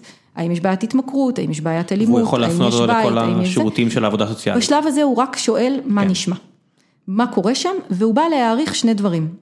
אחד, צרכים, בגדול, שוב, לא איזה כלי אה, מורכב במיוחד, צרכים, אה, ושתיים, סיכון, האם יש כאן מועדות לעבריינות, האם כל הבעיות האלה הן באמת בעיות שמובילות לעבריינות, עצם העובדה שהיה כבר מעשה אחד מסמנת לנו משהו, אבל היא לא חזות הכל, אולי היה מעשה אחד חד פעמי, ולא צריך התערבות מאוד דרמטית, אה, אולי יש מעשים כרוניים שנראים לנו חד פעמיים, אבל, אבל במציאות יש עולם ומלואו שלא הכרנו, איזושהי מערכת של הסתכלות על מועדות, חזרתיות לעבריינות אה, וצרכים, ובהנחה שיש אה, יש צרכים שהמערכת יכולה לטפל בהם, ויש מועדות, מוצא קצין המבחן את אותו איש מתאים, לצורך העניין, לבית המשפט הקהילתי, מנסה גם להסביר לו, איזה מין איזה חוזה ראשוני מינימלי אם תרצה. אנחנו, המערכת, שבאותו רגע מי שמייצג אותה הוא קצין המבחן, נהיה כאן לצדך, יחד עם השופט, יחד עם כל המערכת, כולל התובעים וכולם במערכת הפלילית, כדי לעזור לך להתמודד עם הבעיות האלה, אתה מצדך צריך לרצות. אנחנו לא יכולים לכפות טיפול. בשלב הזה הוא עוד רק צריך להגיד רוצה אני, יש לי איזושהי מוטיבציה מינימלית להתחיל להתמודד עם הבעיות, כי מישהו אומר, אני לא מכור, מעולם לא השתמשתי. הוא צריך להשתין בכוס? מה הוא? צריך להשתין בכוס? בשלב הזה לא. יכול להיות שבשלב מסוים, אם הבעיה שלו היא שימוש, ואנחנו חושבים שמה שצריך לטפל בו הוא רצף השימוש, אז הוא יצטרך לטפל בבעיית, בבעיית השימוש שלו, על המשמעויות של ה monitoring גם של בעיית השימוש שלו, וכן, יכול להיות שהוא יצטרך להשתין בכוס, יכול להיות שהוא יצטרך לעשות הרבה דברים אחרים. לנשוף לינשוף. אנחנו עוד לא שם בשלב הזה, אנחנו כן בשלב של ניסיון להבין מה הבעיה, כן גם לא למכור חלומות, כן? הבעיות האלה הן קשות לטיפול, זה לא שיש לנו פה אה, שלושה מקומות שחותמים פה, פה, פה ופה והכל קרה ויש מטה קסם, הרבה פעמים הבעיות האלה הן עמוקות וכרוניות ולא ברור איפה האיש הזה גר ו, ועוד כל מיני נושאים אחרים שאין לנו מטה קסם לטפל בהם. אה, אבל אמר האיש רוצה אני לצורך העניין, יש אה, עניינים שאפשר לטפל בהם, מגיעים לבית המשפט והאיש אומר שהוא מבקש לעבור להליך הקהילתי. אמ, ואומרת התביעה, ההתחייבות היחידה, בשל... ובודקת התביעה את עניינו, אומרת התביעה זה אדם שאם הוא ישתקם אני יכולה לא לבקש לגביו מאסר, אם זה איש שלא משנה מה הוא יעשה, אבל משיקוליה שלה, מסר חברתי, פגיעה קשה בקורבן, שאלות אחרות, אומרת התביעה לא משנה שהוא מחר יהיה אימא תרזה, אני אצטרך כעמדה ציבורית לעמוד על מאסר, אז אין לה מה להסכים להכניס אותו לבית המשפט הקהילתי, חייבת לומר לך שבמעט מקרים בסך הכל, אפרופו סטטיסטיקה, תובע הגון וסביר, נשבע בכך שלא משנה מה יהיה, הוא יהיה חייב לעמוד על מאסר. יש מקרים כאלה, ראוי שיהיו מקרים כאלה, תובע יודע להפעיל את שיקול דעתו בדבר הזה, אה, אה, אה, וגם הוא צריך לעבור הכשרה אפרופו למדדים ו... שוב, זה גם הכל מגיע לאיזושהי, זה רק ערכאה ראשונה, זאת אומרת, אדם נכון. שמואשם בתקיפה חמורה או דברים כאלה, בכלל לא יגיע לשם. אנחנו בית משפט שלום, שזה 90 אחוז מהתיקים ממילא. אמרת קודם, דיברנו בתחילת הזה על איך נראית הערכאה, הערכאה בבית משפט שלום מיד שבע שנות מאסר, אנחנו מדברים על תיקים שבגדול אנשים מיועדים בהם לעד שנתיים, שלוש, מאסר, אלה מרבית התיקים. אמרנו קודם, 80 אחוז מהאסירים יושבים שנתיים ומטה, זה רוב התיקים, זה רוב זה. תיקים חמורים מאוד, שעניינם ממילא מתחיל במחוזי, שיש בהם פגיעה מאוד חמורה, עבירות מין מאוד חמורות, עבירות אלימות מאוד חמורות, מראש לא בבית ספרנו, ראוי לטפל בהם בהרבה מאוד דרכים. לא בהליך הקהילתי מהרבה סיבות. אלימות בתוך המשפחה גם עוברת? אלימות ב... בתוך המשפחה, גם היא, יש סקאלה מאוד מאוד אה, גדולה. יש את אותו אדם שרצח את אשתו או אה, כן, פגע בפגיעה מאוד, פגע בפגיעה מאוד מאוד חמורה, והם לא מגיעים לבית משפט קהילתי וגם לא לבית משפט שלום. בסדר, זה ברור, זה רצח, שוב, אבל... מרבית המקרים באלימות במשפחה, גם הם מקרים לא הכי חמורים על הסקאלה. מועדות היא הרבה פעמים כמעט אמ, ברירת המחדל של הסיטואציה, זה כמעט אף פעם לא כאפה אחת. זה בדיוק הנקודה, כמעט אף פעם יש הרבה לתת... מאוד סיטואציות כן. שמובילות לדבר הזה, שמסלימות את הדבר הזה, ודרך אגב מרבית אה, אה, הנאשמים באלימות במשפחה, בין אם יש להם תיקים קודמים ובין אם אין להם, ראשית הם חזרתיים ומועדים, שנית הם בבית. או בקהילה, רוב האנשים לא במעצר ואני אני, אני רואה את הפרצוף שלך שמי ששומע כי, אותנו לא רואה אותו. כי בסוף יש אישה שאומרת קחו אותו, קחו את הכלב הזה ממני ושלא יחזור וירביץ לי. לא בטוח. אני יודע שלא בטוח, כי גם אם היא אומרת שלא... ראשית כי הרבה מאוד מאלימות במשפחה היא לא עד כדי כך חמורה, אה, היא יומיומית ואני לא מקלה בראש לרגע. כי אני פשוט יודע איך זה נגמר. אנחנו יודעים איך זה נגמר, אבל במציאות אנחנו גם לא רוצים להרחיק אדם למשפט שייקח שלוש שנים מילדיו, משפחתו וחייו לשלוש שנים במקום סגור על מעשה מאוד פעוט. אנחנו רוצים שהמעשה הזה ייפסק, זה מה שאנחנו באמת רוצים. ואם מה שצריך זה הרחקה, ובאלימות במשפחה הרבה פעמים מה שצריך זה הרחקה ולו זמנית, אז צריך להרחיק. הייתי אומר ענישה פיזית, אבל זה, זה רק אני. זה רק, לא יודעת אם זה רק אתה, זו לא אני. כן, אני יודע שזה לא את. אה, אבל אני באמת חושבת שאלימות במשפחה בראש ובראשונה צריך להגן על הקורבן, והקורבן יכול להיות האישה, והקורבן יכול להיות הילדים. השאלה איך נראית ההגנה הזו לקורבן, והרחקה זה שלב מספר אחד, או הפרדה ביניהם. אבל במרבית המקרים אנשים בקהילה, הם לא יושבים בכלא בזמן הזה. לא, לא, הם חוזרים הביתה. ואז, או הביתה, או לבית אחר. ואגב, גם אם הם יושבים בכלא שנה-שנתיים, אתה חושב שזה טיפל בבעיית האלימות במשפחה שלהם? כשלעצמו, בדיוק כמו עם ההתמכרות, אם לא טיפלנו במה שיושב שם בשורש העניין, ואני לא מתיימרת להיות מומחית לטיפול. לא, אני בטח שלא.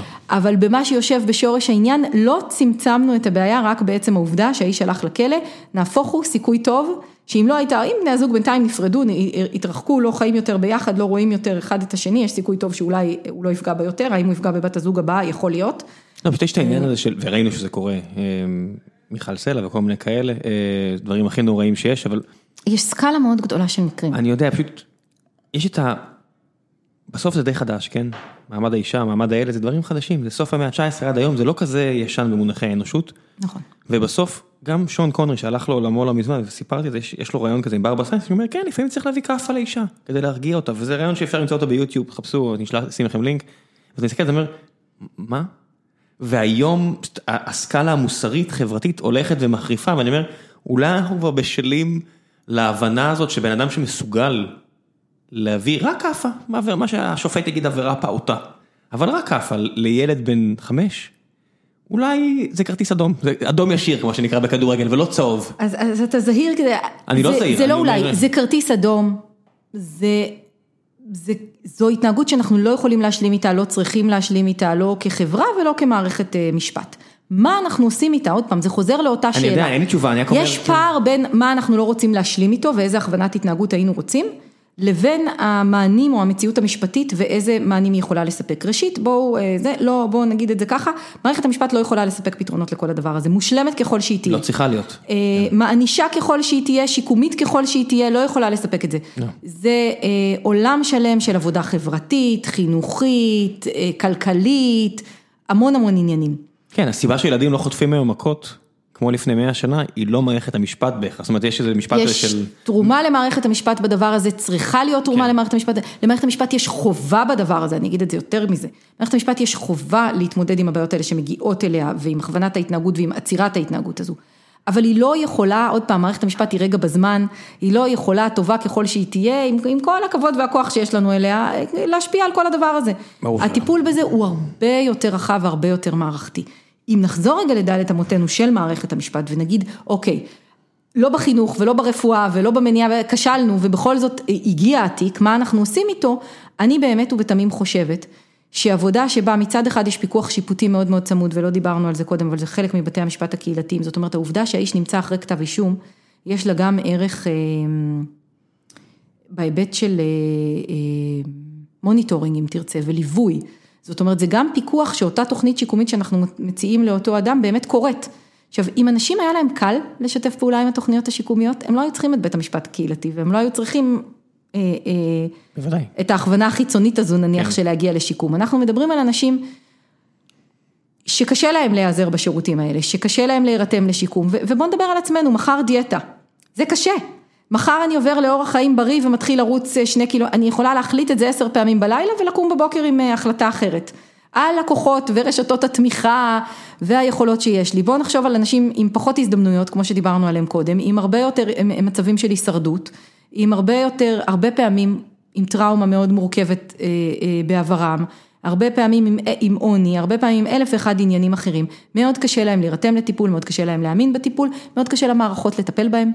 אה, בוא נראה, זה two ways, אה, מאוד קשה למערכות לקבל אותם, מאוד קשה למערכות להציע להם טיפול שהוא באמת רלוונטי ומתאים, ואם אנחנו מסתכלים על הדבר הזה ורוצים לצמצם את המעשים האלה, אנחנו צריכים לייצר מערכת שמסוגלת להציע טיפול רלוונטי, מותאם, עכשווי, לא בעוד ארבע שנים, מיידי, אה, וגם לרתום את האדם לטיפול הזה, ולפקח על כך בגלל שהוא כבר עובר עבירות ובגלל המועדות שהוא אכן עושה מה שנקבע עבורו. עכשיו אם נקבע את זה עבורו למעלה, מעל, מעל הגובה שלו, במה שאנחנו חושבים שהוא צריך, נצליח חצי, אולי.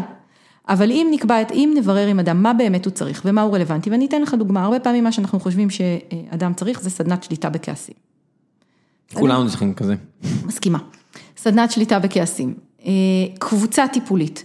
יכול מאוד להיות שהוא צריך אותה, האם זה מספיק אם הוא בא לקבוצה הטיפולית הזו ועושה עבודה עצמית מאוד חזקה, עושה עבודה אה, אה, טובה עם מטפל. מספיק זה לא, אנחנו משחקים פה על הסתברויות. אבל אז הוא יוצא החוצה והמקרר ריק והוא גר באותה שכונה שראית קודם שנראית מוזנחת מאוד, וכל בקשה שהוא מגיש לרשויות מטופלת במקרה הטוב אחרי שנה, ואולי הילד שלו לא במסגרת הנכונה שמותאמת כן, לו. עם ילד מחונך, איך כן. לא יכעס, אוקיי? כן. עשינו לו סדנת שליטה בכעסים, אבל איך לא יכעס? כן, יש אה, בסוף עונת התפוזים, מראיינים שם את החבר'ה של היהודים, אה, בסוף שנות ה-90, עם יואב קונה, ואיך לו תום אה, באח לי השם, אומר, מה זה סוף שבוע רגוע?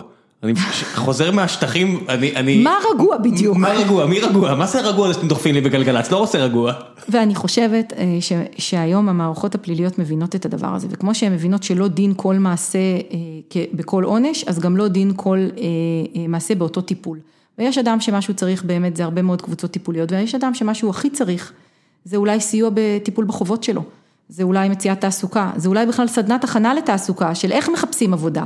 ואולי בכלל תיווך למעסיק שלמרות הרישום הפלילי שאסור לו לשאול עליו, אבל הוא יודע עליו, אה, אולי ירצה לקחת אותו, כי, כי מה האיש הבן כבר שילם- ממש צריך דוגמה טובה, איזה מישהו מהמערכת, מה שהוא תופס כאליטיסטית ורחוקה, שפשוט ייתן לו קצת זמן אותו. ויחס וייתן לו קצת אמפתיה. ושכשהשופט שואל אותו מה שלומך, ואני מאוד שמח לראות שבשבועיים האחרונים מאז שפגשתי אותך, עשית, אה, היית בשתי הקבוצות שקבענו, ואני מקווה שגם נתרמת מהקבוצות האלה, וגם הגשת את המסמכים, שיעזרו לנו לעזור לך אה, אה, לטפל בחובות, או למצות זכויות, או לגשת לביטוח לאומי עם הגמלה הנכונה שמציעה לך.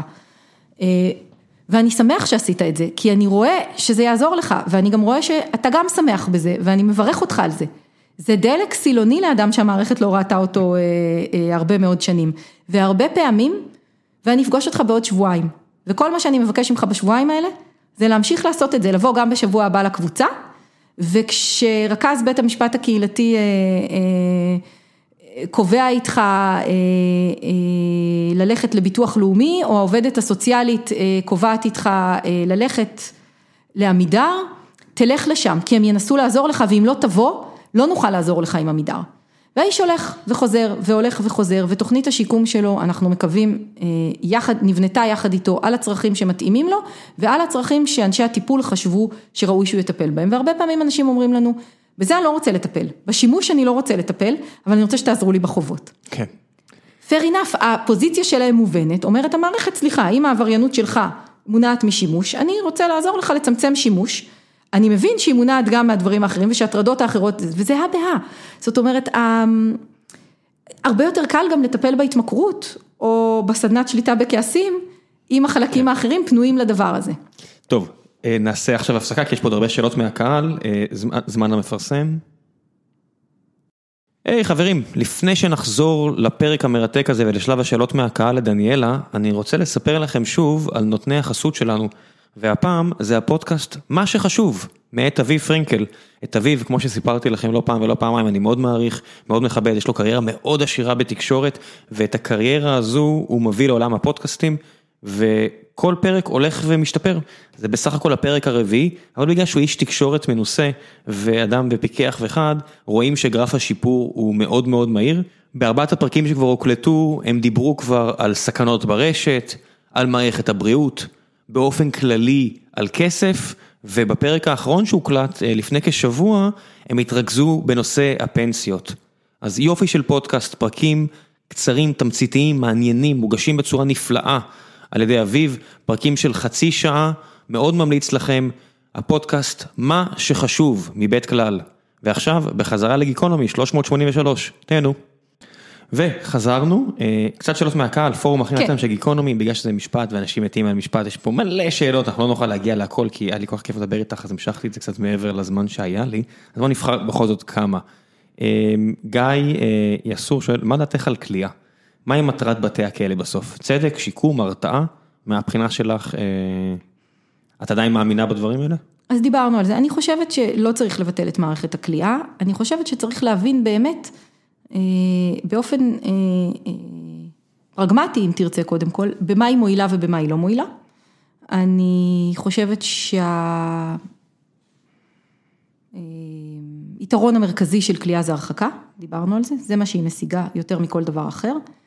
אה, לא נרחיב עכשיו אולי כי אין לנו זמן, אבל הרתעה היא מאוד מאוד מוגבלת, אה, נהגנו לומר שזה מרתיע, אולי אם, אם שומעים את כל מה שאמרנו עד הרגע אז גם אפשר להבין למה זה לא מאוד מרתיע. אה, וכליאה טובה להרחקה, כליאה טובה אולי להעברת מסר ציבורי חברתי שעל מעשה כזה לא נוכל להשלים כחברה עם העובדה שאדם אולי לא ילך לכלא משיקולים אלה ואחרים של מסר או של קורבן או של אמירה חברתית ציבורית שהיא לגיטימית בעיניי, אבל כשאנחנו מזקקים אותה היא לגיטימית בהרבה פחות מקרים מאלה שבה אנחנו משתמשים והיום הכלייה היא קצת ברירת המחדל במקרים שלא הצלחנו דברים אחרים. ואני חושבת שצריך לצמצם את השימוש בכלייה למינימום, אני חושבת שהנזקים שלה מאוד מאוד גדולים, אני חושבת שאנשים מאוד מאוד מסוכנים שאנחנו לא מצליחים למגר את המסוכנות שלהם בדרך אחרת, אולי צריכים להיות בכלא, אנשים שעברו עבירה מאוד מאוד קשה ופגעו בצורה מאוד מאוד קשה ושוב אפשר להתווכח על, על הספקטרום שם, צריכים להיות בכלא. כל היתר, ככל שאפשר למנוע את הכליאה, ככל שאפשר לראות בכליאה אה, אה, last resort שעדיף לא להגיע אליו, אה, אה, ככה אני הייתי רואה אותה, זה לא אומר שכמובן כשאדם בכלא לא כדאי לנסות, אם הוא כבר הגיע לשם, שיקום. גם שם להשתמש בשיקום, אבל מטרתה של הכלייה היא לא שיקום, מטרתה של הכלייה היא הרחקה, הרתעה. העברת מסר, okay. אוקיי. הרתעה אני שמה סימן שאלה. דוקטור סער גולדה, אחד האנשים היותר חכמים שאני מכיר, אה, כמישהי שלמדה משפטים גם כאן בארץ וגם בארצות הברית ולימדה בבתי הספר למשפטים גם כאן וגם בארצות הברית, מה דעתך על ההבדלים בין המערכות? משפטים כתואר ראשון ישראל מול תואר שני מקצועי, ארה"ב, איך היית משווה בין הסטודנטים, איכות הסטודנטים, היכולת ללמוד במשרה מלאה, רמת ההשקעה הנדרשת וכו'. שאלה גדולה. שאלה ענקית. אה, דבר ראשון, אז בוא נתחיל עם העניין של אה, תואר ראשון לעומת אה, תואר שני. זאת אומרת שבארצות הברית יש את העניין של תואר כללי, ואז בין זה... הספר למשפטים באחת האוניברסיטאות. זה חוזר לזה שאנחנו שוב מסתכלים על רגע בזמן בתוך שיטה או בתוך חברה. אה, אה, אני כאדם שמסתכל על, אה, על משפט וחברה ועל ההקשר שדברים קורים בהם, זה כמעט מנותק לומר זה תואר ראשון או תואר שני, זה בתוך הקשר מאוד מאוד רחב, באיזה גיל מגיעים לתואר הזה, מה עוד עושים, זאת אומרת זה יותר רחב, הסיבות לתואר ראשון ותואר שני נטועות גם בסיבות אחרות נגיד ובנסיבות אחרות חברתיות, כלכליות, במקרה של ישראל הצבא, אפשר לומר שאפשר לדרוש קודם מערכת קולג' כזו של השכלה כללית בגיל 21 גם בישראל ואז תואר שני, זאת אומרת זה יותר רחב מאשר רק שאלת אה, תואר שני במשפטים או בכלל, זה נכון אגב בארצות הברית אה, באופן כללי, התואר הראשון, אם רוצים לקרוא לזה ככה, הוא תואר, הוא, כמו המשך, אה, מי שרוצה השכלה אקדמית, הולך להשכלה אקדמית כללית בקולג' לתואר רחב, וההתמחויות באות בתואר השני, לא רק בעולם המשפט. אז שוב, זה נטוע בתוך הקשר מאוד מאוד רחב של סיטואציה מאוד רחבה. והאיכות של הסטודנטים? למרות שאת לימדת, כאילו... אני, אני מוכרחה לומר, האיכות, האיכות של הסטודנטים בארץ לא נופלת מהאיכות של הסטודנטים אה, אה, בארצות הברית. אה, טוב, זה גם כזה רחב, יש כל כך הרבה סטודנטים בארצות הברית, ללכת לברקלי וללכת לאיזה community college בפרזנו, 100 קילומטר דרומה. זה נורא נורא רחב, זה נורא נורא רחב, ואני אגיד דבר אחר, המאפיין נגיד הכללי יותר, הכי רחב הכללה, הסטודנטים בארצות הברית צעירים יותר אה, מהסטודנטים הישראלים, שוב, מטבע הדברים בגלל מה שדיברנו עליו, לטוב ולרע, קרובים יותר לבית הספר התיכון, להרגלי למידה כאלה או אחרים, לציפיות כאלה ואחרות, מצד שני הסטודנטים הישראלים, הרבה מהם באים אחרי אה, עוד התנסות בבית הספר של החיים, אם תרצה לקרוא לזה ככה, אה, בוגרים יותר, אה, אחרי התנסויות אה, שלא הרבה בני 18 בעולם אה, מתנסים בהם, לטוב ולרע דרך אגב, עם הרבה מאוד היבטים בדבר הזה, אז, אז יש לזה יתרונות ויש לזה חסרונות, אני אגב, כמי שכל פעם עסוקה בדיזיין של מערכת, אם תרצה, ובמחשבה מה המערכת צריכה להציע, אני חושבת שהמערכת, מערכת ההשכלה האקדמית הישראלית צריכה לראות מי הסטודנטים שלה, באיזה מקום הם באים, מה היא יכולה להציע להם. האם למשל כל הסטודנטים למשפטים שמבקשים להירשם לפקולטות, לפקולטות השונות למשפטים, באים עם אותה נקודת התחלה. אה, מאיפה הם באים? האם כשאנחנו אה, מציעים בכל המכללות והאוניברסיטאות שנה ראשונה במשפטים זהה לכולם, האם אנחנו צודקים בדבר הזה או שצריכה להיות שנה בלי קולג' ובלי תואר ראשון, שנה שבה עובדים גם על חוסרים אה, לאלה שהיו להם פחות הזדמנויות נניח במערכ, במערכת החינוך, לאלה שאולי האנגלית שהם רכשו בבית הספר לא מספיק טובה אם אנחנו חושבים שצריך אנגלית בלימודי המשפטים, לאלה שאולי לא למדו לכתוב עבודות כתובות היטב ואם ניתן להם את הכלים בשנה הראשונה, יהיו כאלה גם בשנה השנייה והשלישית, וזה יהפוך אותם להיות עורכי דין יותר טובים, אין לי, אין לי ספק. אז אני חושבת שאנחנו צריכים להסתכל על הזדמנויות, על הקשר חברתי, אה, על מה היינו רוצים, וכן, גם על איכות המקצוע, כמובן. גם על איכות המקצוע. אני, אני לא יודעת להגיד אם תואר ראשון או תואר שני הוא יותר טוב או פחות טוב. אבל אני כן חושבת שהוראה ולימוד והשכלה הם חשובים במיוחד ואנחנו צריכים לחשוב גם בתוך המקצוע המשפטי איך היינו רוצים לעשות אותם ולאן היינו רוצים לכוון, איזה עורכי דין היינו רוצים שיהיו לנו. אור הירשפלד שואל, האם חוסר החוקה בישראל ניכר או שמגילת העצמאות וחוקי היסוד מספיקים למלא את תפקיד החוקה? הוא ממשיך ושואל מה דעתך על הקונפליקטים בארצות הברית בין השופטים שמפרשים את החוקה באופן מילולי לפי רוח הימים, מהם נכתבה, לבין הרפורמיסטים שמתאימים את החוקה בתקופה שלנו, סקליה או רות גינסברג, זאת אומרת שני הצדדים של אותו דיון של האם נצמד למילה שנכתבה במאה ה-18 או היום. וואו, קטונתי, על פרשנות חוקתית ומשפטית אפשר לדבר המון. האם חסר חוקה? בוא נשאל את השאלה הזו. האם חסרה, סליחה. אני אגיד דווקא משהו אחר על עצם השאלה. זו דווקא שאלה שמחזירה אותנו, אם התחלת את השיח בינינו בדיון הלכאורה דלוח על השאלות האלה, זו דווקא שאלה אמיתית, רצינית. פנטסטית. בדיון הלא דלוח, על אותן שאלות פוליטיות ורציניות שראוי לשאול על מערכת המשפט והחברה הישראלית. לגמרי. זו בדיוק הדרך לקחת את הדיון הדלוח, פופוליסטי נקרא לו קודם, לדיון אמיתי, רציני, ערכי, זאת שאלה מצוינת. וברגע שמגיעים לשם, אין כבר חלוקה לימין ושמאל. וברגע שמגיעים לשם אין חלוקה לימין ושמאל, מצד שני יכולה להיות חלוקה לשמרנות וליברליות, יכולה להיות כל מיני חלוקות אחרות מהותיות מאוד. אני חייבת לומר, אני לא בטוחה שהמסמך הכתוב הוא הדבר החסר לנו. אני חושבת שיש לנו מערכת איזונים ובלמים אחרת, אני חושבת שיש לנו מערכת חוקתית. גם בלי מסמך שקוראים לו חוקה.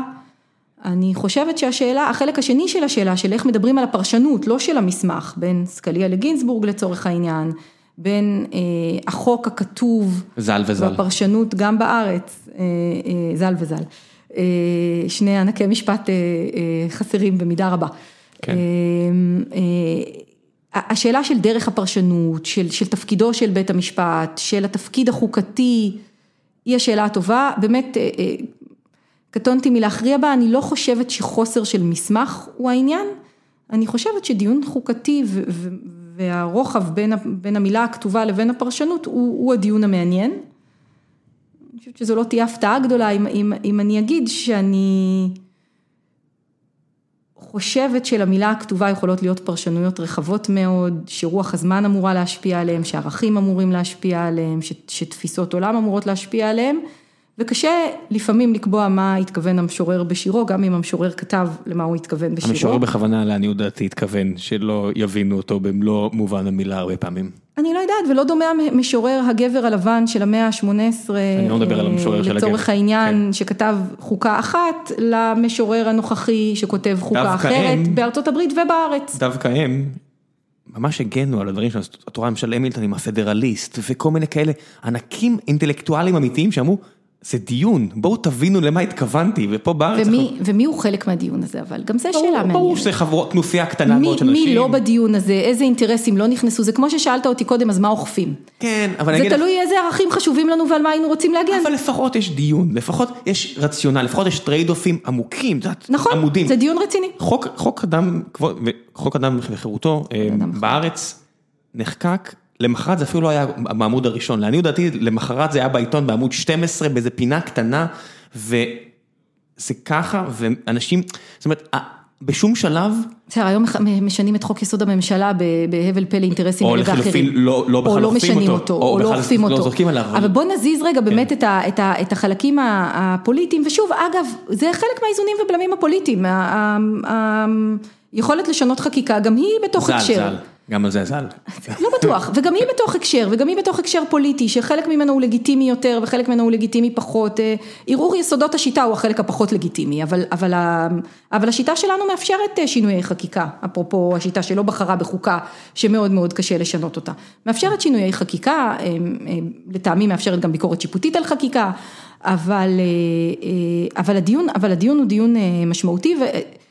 תאמר מה ש, מה שתאמר על תהליך החקיקה של חוק יסוד כבוד האדם וחירותו, הוא חוק חשוב, הוא מגלם בתוכו דיון ערכי, חשוב, משמעותי, דיון, דיון על חשוב, גבולות כן. הזכויות האלה, על, על החשיבות שבעצם ההצהרה הנורמטיבית אה, אה, בקבלת הזכויות האלה. דרך אגב, חוק חסר בעיניי, זכויות חשובות מאוד, לא נכללות בו. הוא הוא נורא אמורפי, יודעת, זה לצערי כמו עם החוקה האמריקאית, שתיקון קטן לחוקה, וכולם שם מסתובבים חמושים כאילו החייזרים באים, ואת אומרת, החוקה היא לא ערובה לכלום. תיקון קטן זה עניין של פרשנות, יגידו לך לא, לא, מצדדי מספר- מספר התיקון מועט, השני, הכל בסדר. אין חשוב ממנו איך נגן על עצמנו מפני הרשויות. וה- מספר מועט של מילים מייצר המון משמעות במדינה חוקתית. מדינה עם חוקה. נכון, גם במדינה שבה החוקה לא כתובה, מספר, וזה, וזה הכוח של מערכת המשפט כמערכת הסדרה חברתית, מספר מילים יכול לשנות המון.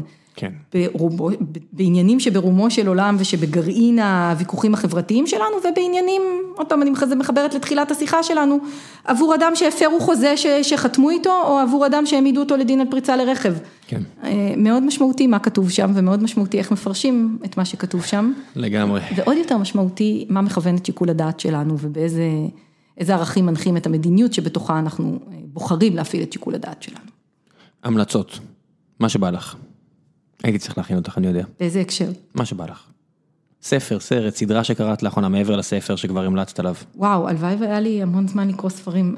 אה, אה, אני יודע. אני, אני עם, עם הספר על בן האמת- גוריון, אה, מדינה בכל מחיר של תום, זוכר את המשפחה שלו? פנטסטי, כן. וכל כך הייתי שמח אם היה לי עוד שלוש שעות בכל יום. ואני אגיד אפילו עוד דבר, זה, זה אפילו לא רק עניין הזמן, המציאות והיומיום אה, השואב אה, הרבה פעמים לא מספיק אה, מפנה אותנו גם לדברים שאנחנו אוהבים, אני לפחות באופן אישי מאוד אוהבת לקרוא ולא קוראת כמו שהייתי רוצה. ובכל זאת. וספר טוב דווקא לא חייב להיות ספר, סרט, לא. סדרה. את יודעת, בסופו של דבר יש לנו את החצי שעה פה, חצי שעה שם. מה ראית לאחרונה שאהבת? בוודאי שיש לנו, ושוב, והלוואי והייתי מוצאת את, אה, את הכוח אה, להשקיע יותר, אה, יותר בחלקים האלה. סדרה, פרגו. או, הסכמה מוחלטת. פרגו המעולה ביותר, ביותר. שלא מזמן עלתה העונה הרביעית שלה. עדיין לא זכיתי לראות אותה למרות שזה עם אה, אהובי קריס רוק. גם אני את העונה הרביעית עוד לא ראיתי, אבל שלוש הקודמות שונות זו מזו, אה, מעולות בעיניי, והזכרת קודם אגב את הסמויה, המעולה. כן. אה, פרגו, הסמויה זה עדיין מספר אחד מבחינתי, אבל פרגו היו, נקודות שבהם, וגם הסמויה, יש תמיד את הנקודה הזאת של מי הוא עבריין ומי הוא שומר חוק, כשהסוחר סמים נכנס לשיעור MBA ואומר, אה, יש לי מוצר, אני צריך למכור את המוצר, ובוא נדבר על המוצר שלי. כשבוגרי בית המשפט הקהילתי או המשתתפים הולכים ללמוד באוניברסיטה, הם לומדים באוניברסיטה כמו כל אחד אחר, וכשתינתן להם ההזדמנות ללמוד באוניברסיטה, הם יבואו עם המוצר, והם יבואו עם, עזבי את זה, עם כל כשייתנו הדבר להם הזה. לגיליזציה, הם יגלו שיש אנשים שרק מחכים עם פרקטיקות עסקיות מוצלחות, ומבחינתם ברגע שזה חוקי, הם ישתו, ייקחו להם את השטיח מתחת לרגליים. גם זה נכון. ראינו את זה עם אה, האיסור על אלכוהול בארצות הברית ובהרבה מקומות. ב- בוודאי, בוודאי, ולכן אני כל פעם אומרת, אה, אני הראשונה שאגיד שמערכת המשפט היא חשובה והיא כלי משמעותי בהמון המון היבטים, אבל היא לא חזות הכל. יש פה אה, אה, עולם שלם של הקשרים חברתיים שהמערכת צריכה לפעול בתוכם, לשרת אותם, להיות ניזונה מהם ולהתאים את עצמה אליהם, אבל שהם הרבה יותר רחבים ממנה. כן. ומכאן כל הדבר הזה שהרגע דיברת עליו של מי הוא, אם, מי הוא אה, מי ואיך. אז אם אתה רוצה המלצות, אז באמת פרגו זה, נסיים עם- עם... עם- זה המלצה טובה בעיניי, על פרגו. הבימוי, על הצילום, הכל, על זה הכל, מושלם. על כל מה שיש. בה, על המשחק המופלא, המשחק, על- בטח. על על כל מה שיש בה. אה, על הרעיונות, זאת אומרת, בסופו של דבר העניין הזה של הסמויה, העונה. הרביעית עם, אה, עם ניו אמסטרדם, של גם ה- היכולת לעשות ניסויים ומהר, שהם הם לוקחים שם אזור ו- ומגדרים אותו ואומרים, פה מותר הכל. ומה זה עושה לחברה? היכולת לעשות ניסויים כדי להגיע לפונקציית מטרה, מה שכל כך טריוויאלי למי שמנהל מוצר בצורה מודרנית, והמערכת של עצמה מלעשות ניסויים, הנה המלצה. אם אתם רוצים להגיע לאנשהו, תעשו ניסויים. תצביעו לאיפה אתם רוצים להגיע ותעשו ניסויים עד שתגיעו. אז, אז אני אגיד פה, אני, אשראי שאני יושבת היום, אה, במקום שלא הזכרתי קודם, אה, שהוא סוג של קצת מעבדה חברתית, ואני כן. יכולה לסייע לממשלה דרך הג'וינט, אני היום עובדת בג'וינט, אה, בעמותת השלים של הג'וינט, שרואה בעצמה זרוע פיתוח, ובזרוע פיתוח יש ניסויים. ואפשר להתנסות ולבדוק ולהעיז ולעבוד עם הממשלה בקטן על ניסיונות לעשות שינויים, ואם הם טובים וצולחים את ה... קטן זה מעולה. מה שהנחנו בו. אז היום מעולה. בתי המשפט הקהילתיים שהתחילו בקטן, השבוע פרסם שר המשפטים תזכיר חוק שמעגן אותם כהליך פורמלי במדינת ישראל, שאומר שהמערכת רוצה לאמץ את הניסוי הקטן הזה שהתחיל בג'וינט ובין שחקני ההליך הפלילי, ולראות בו כלי חברתי שבמקרים מסוימים הוא כנראה גם לדעת המערכת, הוכיח את עצמו כטוב וראוי זה משהו שגם הקודמת הייתה מסכימה אליו? ניסנקורן ושקד מסכימים על זה? שרי המשפטים מאז שהתחלנו ועוד קדמה לשרה שקד, השרה לבני, אני שמחה להגיד כולם היו בתוך התהליך הזה, אפרופו... לא מחלוקת. זה בכלל לא, השרים מגיעים אליהם משרד המשפטים, זה בכלל לא, זאת אומרת משרד המשפטים, ייעוץ וחקיקה הוא זה שמביא את זה לשר, ברור שאם הוא לא היה רוצה בזה, השר הזה או השרות הקודמות, זה לא יכול לקרות. היו רוצות לסנדל, היו מסנדלות. אבל דווקא, אם אתה חוזר לשאלה הפוליטית, זה עבודה. רואים מה הנתונים, רואים מה המוצר, חושבים אם המערכת שעליה אתה מופקד עובדת נכון יותר, עובדת נכון פחות. תחשבי איזה ערך זה להבין שניסנקורן, שאויב הימין בארץ ושקד, אויבת השמאל בארץ, את אומרת, יש פה הרבה דברים שהם מסכימים עליהם, שגם מביאים ערך. תחשבי איזה נחמד זה לאנשים שמאזינים, להגיד, אה, הם לא חלוקים על הכל? יש הרבה שהם מסכימים עליו. חייבת להגיד שאני בטוחה שהם מסכימים על המון המון נושאים, שניהם אזרחים במדינת ישראל שרוצים שהמדינה הזאת תתקיים בטוב, יכול להיות שהם חלוקים על הרבה מאוד דברים אחרים, אבל יש הרבה דברים גם בעולם המשפט שאני די משוכנעת, לא מכירה מקרוב אף אחד מהם, אני די משוכנעת שהם היו מסכימים על הרבה דברים. אני בטוח שכן, אפילו על 90 אחוז מהדברים, לצערי אנחנו מתרכזים רק בעשרה אחוז הנותרים ושוכחים שצריך לפתור את ה-90 אחוז מהבעיות הקומונליות שאפשר להסכים עליהן. אבל אני גם אגיד לך עוד דבר, אנחנו מתרכזים הרבה וזה כל הזמן חזר בשאלות שלך גם בפוליטיקאים שמופקדים על המערכות ולצד העובדה שהם עושים פוליטיקה הם גם.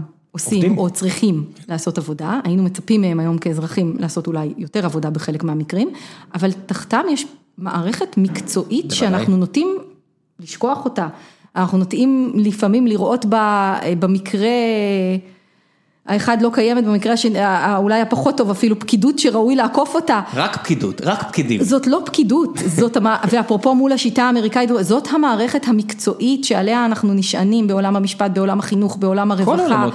בכל עולמות התפקוד פה, ואנחנו צריכים לראות אותה, אנחנו צריכים לדרוש ממנה הגינות ומקצוענות, ואנחנו גם צריכים לעזור לה לייצר הגינות ומקצוענות ולחסום אותה כשהיא לא כזו, זאת אומרת, זה בכלל לא רק הפוליטיקה. לא, לעניות דעתי זה לרוב לא הפוליטיקה. גם לדעתי, הפוליטיקה מושכת את העין, אבל העבודה המקצועית נעשית בהרבה מקומות לטוב ולרע. כן, יפה מאוד. ובנימה זו אני אגיד לך תודה רבה רבה על הזמן שהקדשת לנו. ממש תודה. תודה על ההזמנה ועל השיחה המעניינת, תודה לך. ביי ביי.